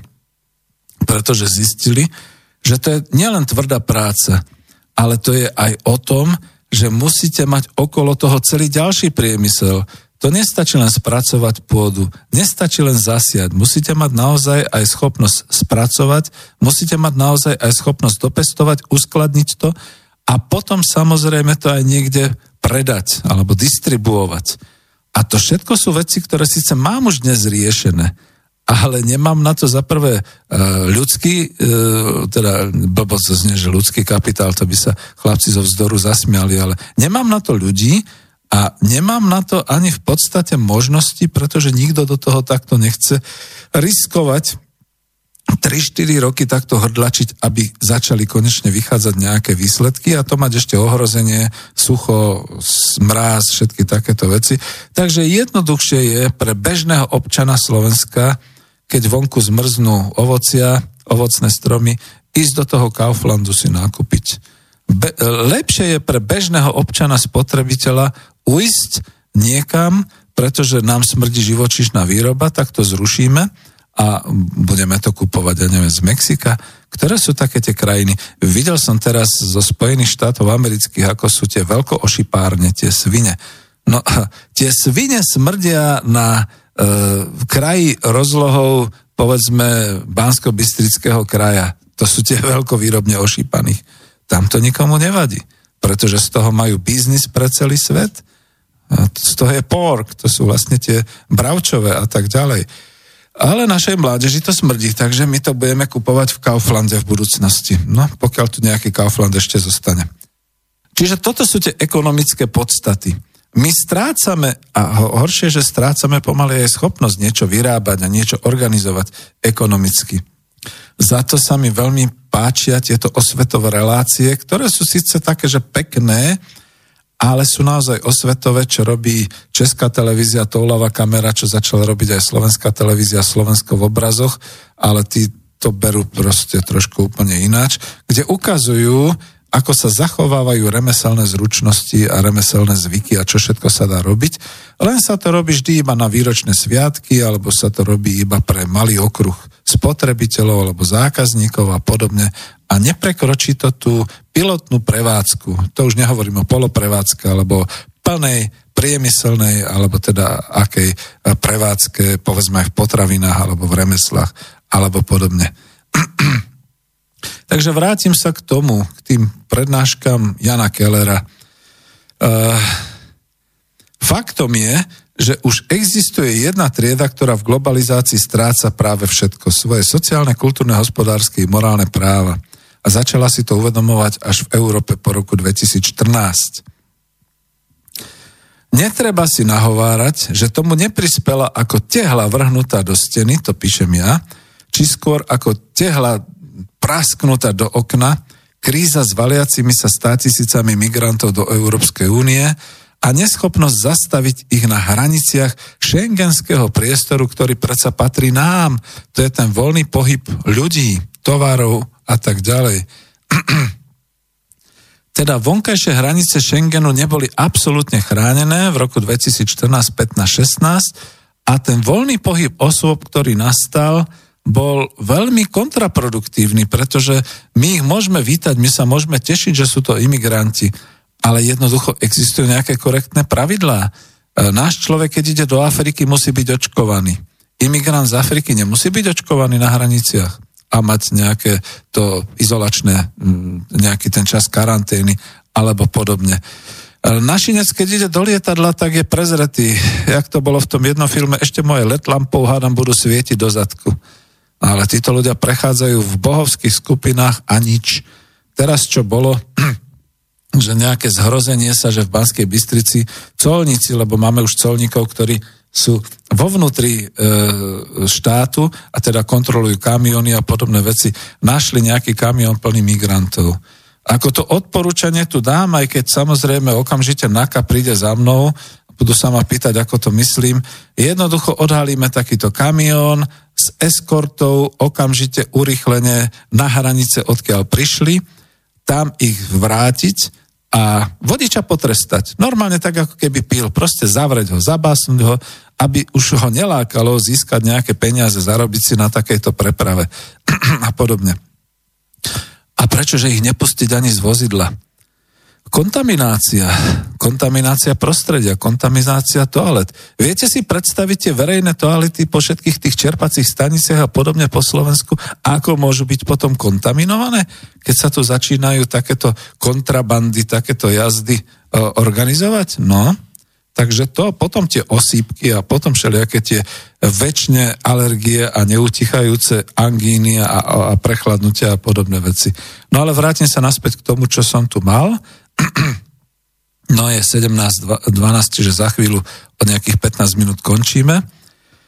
Čiže to všetko, čo sa dialo, e, v podstate e, takisto už ako tam som mal, že ako teroristický granát pôsobili už niekoľko rokov po sebe vo vnútri Európy tie e, v centrách európskych veľkomeste teroristické útoky, ktoré v podstate vytvorili z toho pocitu bezpečia Európanov, že sme sa vtedy tešili, ako je nám teplúčko, dobrúčko v tých šengenských hraniciach, všetci sme svoji a tak ďalej zrazu z toho vytvorili nebezpečie, že sa ešte aj doma zamykáme a že sa domáce obyvateľstvo začalo ozbrojovať. Keď už ničím iným, aspoň tými plynovými kasermi a nejakými tými tízermi elektrickými a podobné veci. Takže to. Čiže to všetko, vidiac, že hranice už neexistujú, bezpečnosť ako základná civilizačná hodnota Európy od konca druhej svetovej vojny sa rozplynula, a cítiac tak akýsi kultúr ideologický, multikulturálny, masmediálny a politický tlak na masy, tým sa vyvolal práve opačný efekt. A tým sa vyvolal efekt odporu nedôvery v hodnoty Európskej únie. Teraz budú voľby do Európskej únie. No ako pochopte, že samozrejme, že vyhrajú skeptici a tí, ktorí budú proti takejto Európskej únii. Nikto z nás nechce byť v takej Európskej únii.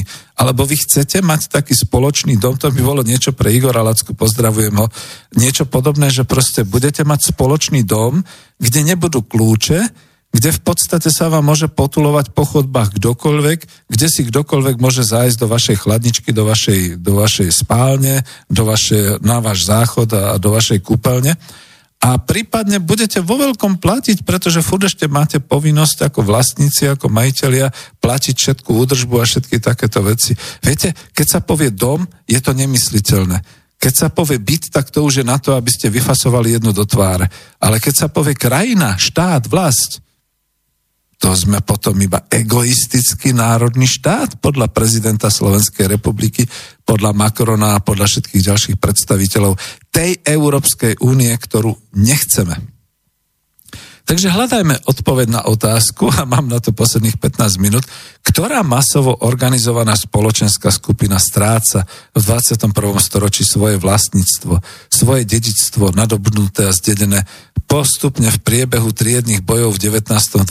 storočí, stráca svoje politické istoty, kultúrne hodnoty, stáva sa obeťou globálnych nadnárodných síl už nielen v ekonomike, ale aj v politike, v kultúre a trpí stratou hraníc svojej bezpečnosti. Ja som k tomu použil tie tri znaky spoločenskej triedy, ako ich definoval profesor Jan Keller uh, v tej svojej knihe.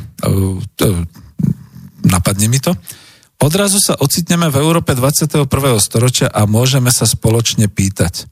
A neplní teraz tie tri znaky spoločenskej triedy, ktorá definuje politickú triedu, náhodou práve v reálnej situácii od roku 2017 aj v predchádzajúcich rokoch práve spoločenská, masová, mohutná a silne uvedomelá skupina, ktorá tvorí vlastné obyvateľstvo daného národného štátu, teda Republiky Slovenskej, Republiky Českej, Polskej, Žečpospolity, po maďarsky to neviem vysloviť a tak ďalej.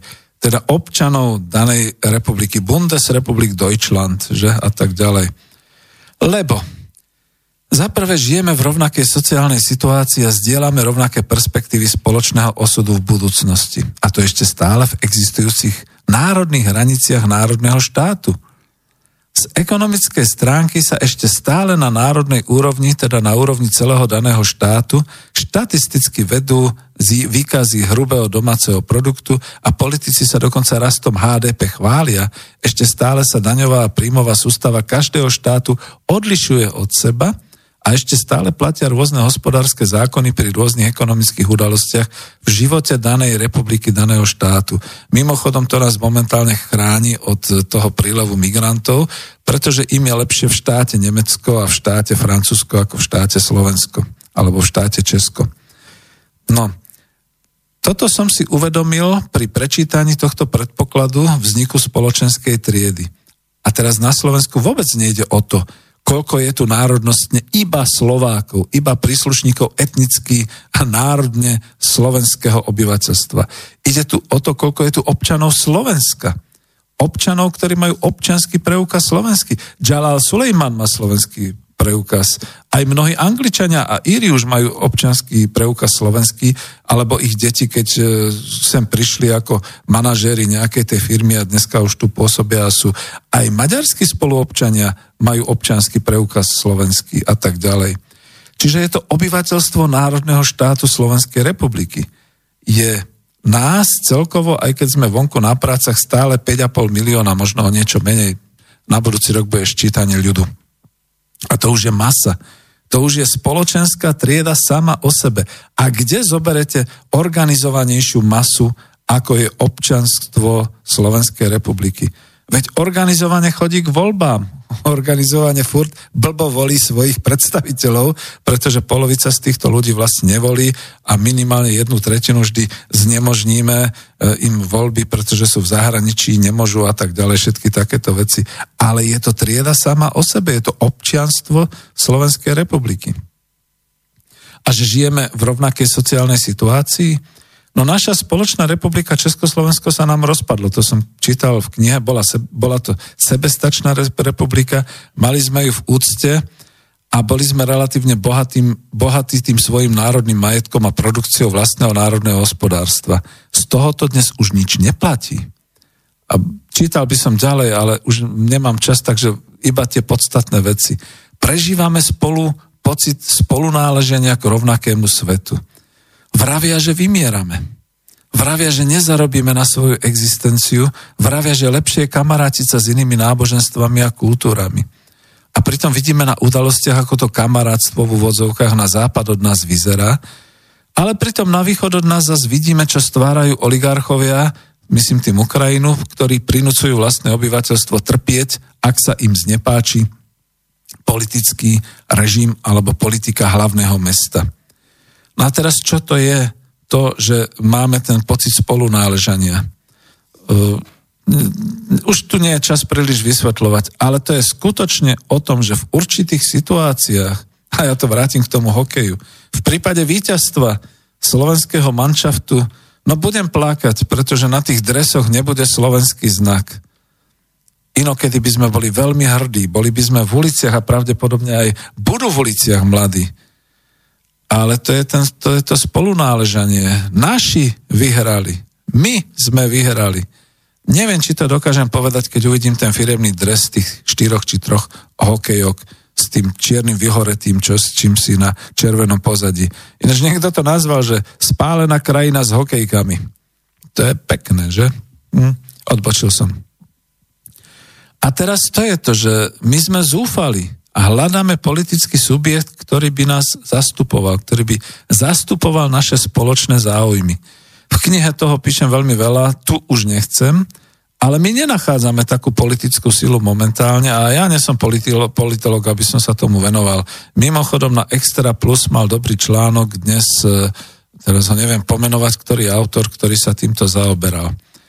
A vrátim sa k tomu, že odrazu, a to bolo v roku 2017 a dnes ešte o to viac v roku 2019, je zreteľnejšie, že trieda občanov národného štátu sa postavila proti triede svetoobčanov, ktorí sa globalizujú už nielen ekonomicky, ale aj s životným štýlom, kultúrou, politickým myslením.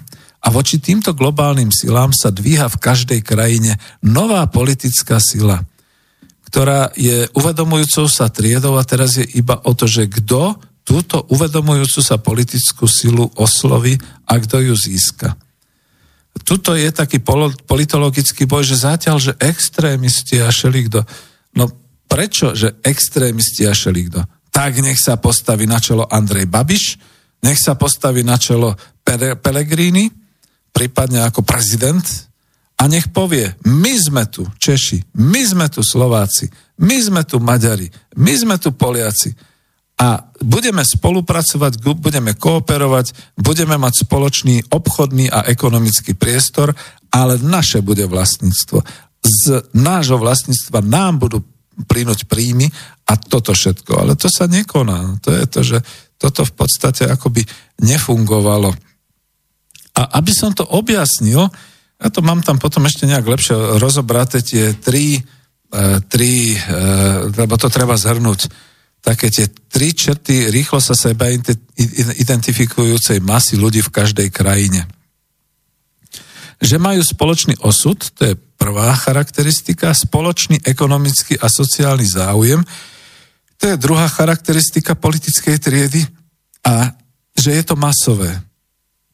Že skutočne vyjadrujeme tú našu, e, tú našu vôľu, povedzme zatiaľ vo voľbách. My sme tak mierni zatiaľ, že tú našu spoločnú vôľu nevyjadrujeme ako žlté vesty vo Francúzsku na uliciach alebo v nejakých tých rozbrojoch a protestoch a podobné veci ako v iných krajinách. Čiže aj my na Slovensku sme občania Slovenskej republiky, nášho štátu, našej vlasti, ktorý teda v nových dejinách v 20. storočí, koncom 20. storočia vznikol 1. januára 1993.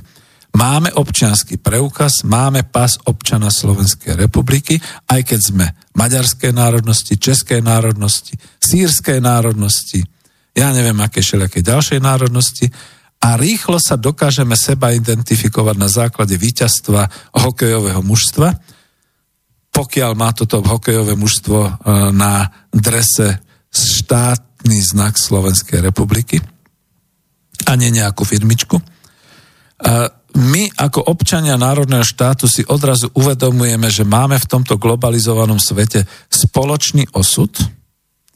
Stredná Európa. A okrem Strednej Európy Slovensko, Slováci. Dlho sme boli s bratmi Češmi, Češ, Čechmi a Moravanmi v jednej republike.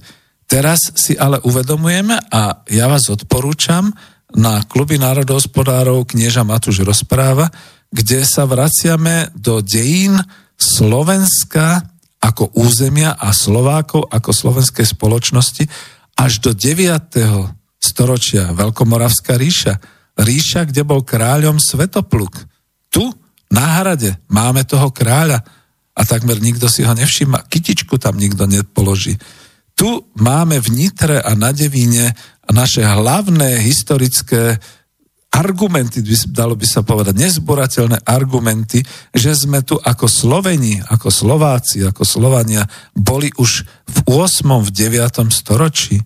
Dokonca skôr, pretože napríklad pán Matuš Kučera hovorí o tom, že ešte byzantský cisár, alebo kto to bol vojvoda Belizárius, si objednal, zrekrutoval 3000 Slovanov, Slovenov, Slovienov, ťažko to povedať, pretože to bolo v roku 415 nášho letopočtu, čiže začas už rozpadu západorímskej ríše, východorímska ešte pôsobila, e, byzantská, a že dobíjal jednoducho nejaké tie mesta dolu na skoro talianskom poloostrove, objednal si jazdu armádu 3000 Slovenov, Slovákov, tu na strednom Dunaji a tých rekrutoval v plnej zbroji, tak si predstavte, že takáto armáda musí byť za prvé vycvičená, dobre živená, keď ich bolo 3000, tak to ako neskrachovala tá krajina, pretože to boli ľudia, ktorí mohli odísť, ale medzi tým tie hospodárstva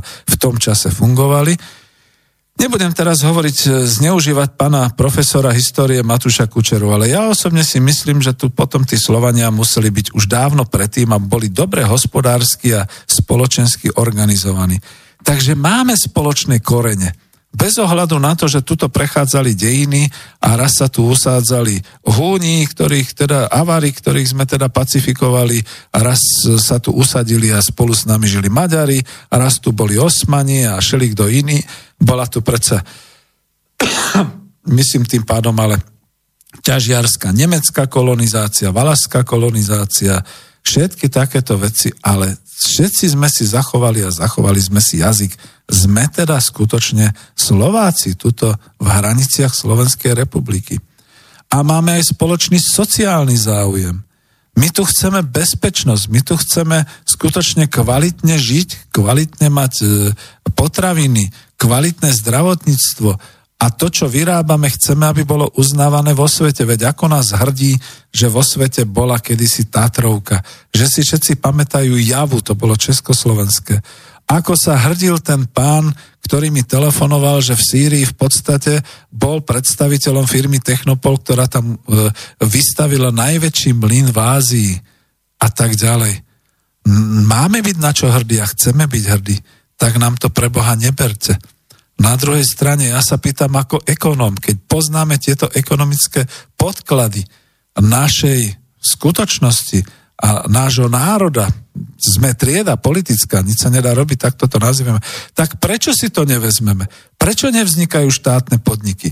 Prečo vlastne v našej ekonomike znova neobnovujeme polnohospodárstvo a nerobíme to tak, aby skutočne my ekonomicky sme mohli existovať a niečo tu robiť? Prečo sa spoliehame iba na Kauflandia, iba na dovozy a na zahraničné a cudzie e, korporácie a všetko ostatné? Ako sa hovorilo v tom filme, známom, kultovom československom, jednou na to dojedeme. A bojím sa, že už sme skoro až došli. Je minúta pred 12, takže poďme sa zobudiť a poďme niečo robiť. No a pesničku, ktorú som chcel už dať, to už naozaj ani nedám, že teraz rozmýšľam, ktorú dám ale viem, čo vám dám na záver a vidíte, ako to ušlo. Ďakujem vám, do počutia a stretneme sa znova, hádam, o týždeň. Ja dám pesničku, ktorá bude dlhšia, no tak to bude trošku naviac a bude to tá o tej republike. Do počutia.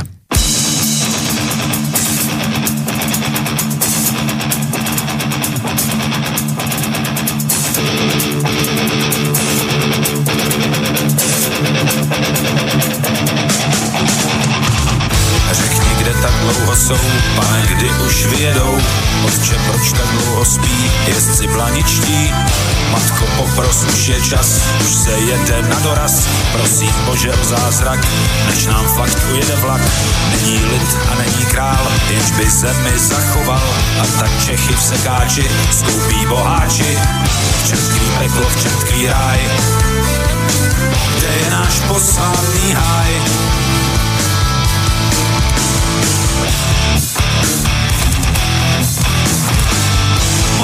Zpívá Vyšehrad, píseň, kterou bys měl znát, kež má sílu probudit, abys mohl držet štít. On nám učí milovat, přesně tato musí hrát, píseň, která učí žít, naučí nás nebořit, kež tu postavíme most, most se jménem zájemnost, světec kníže chrání zem, vlastním lidem znesvěcen, čertvý peklo, čertvý ráj, brány se otevíraj.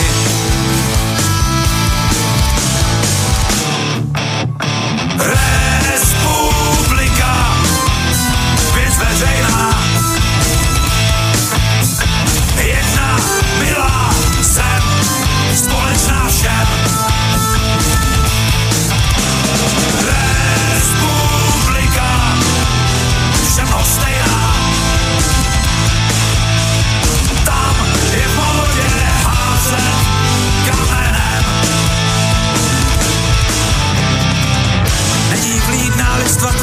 sebestředný otrokář, nehledíme na nebe, staráme se o sebe, zubožená příroda, lacino to neprodá, pak se zase šikne Bůh, v nouzi věru věrný druh, jak nás ještě odrvat, vymýšlí náš hodný stát, není nutno však se bát, už nebude z čeho brát, v čem tvý peklo, v čem tvý ráj, lidi tu zapomínaj.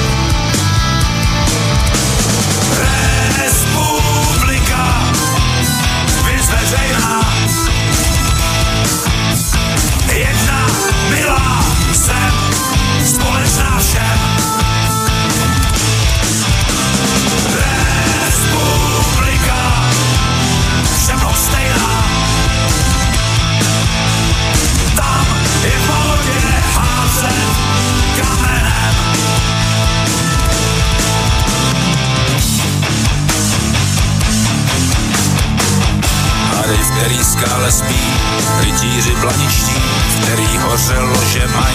A kdy hoře zařechtaj, hádej, kde se ukrývaj, hádej, kde leží ten kraj, kde tak dlouho můžou být, jak se dají probudit, nemá cenu teď silhát, necháme je povcípat, jo, není to růžové, nebo čeští mužové, činí peklo, chtějí ráj, planické už nehledaj, Respublika, věc veřejná. Jedna milá zem, společná všem. Respublika, všem stejná.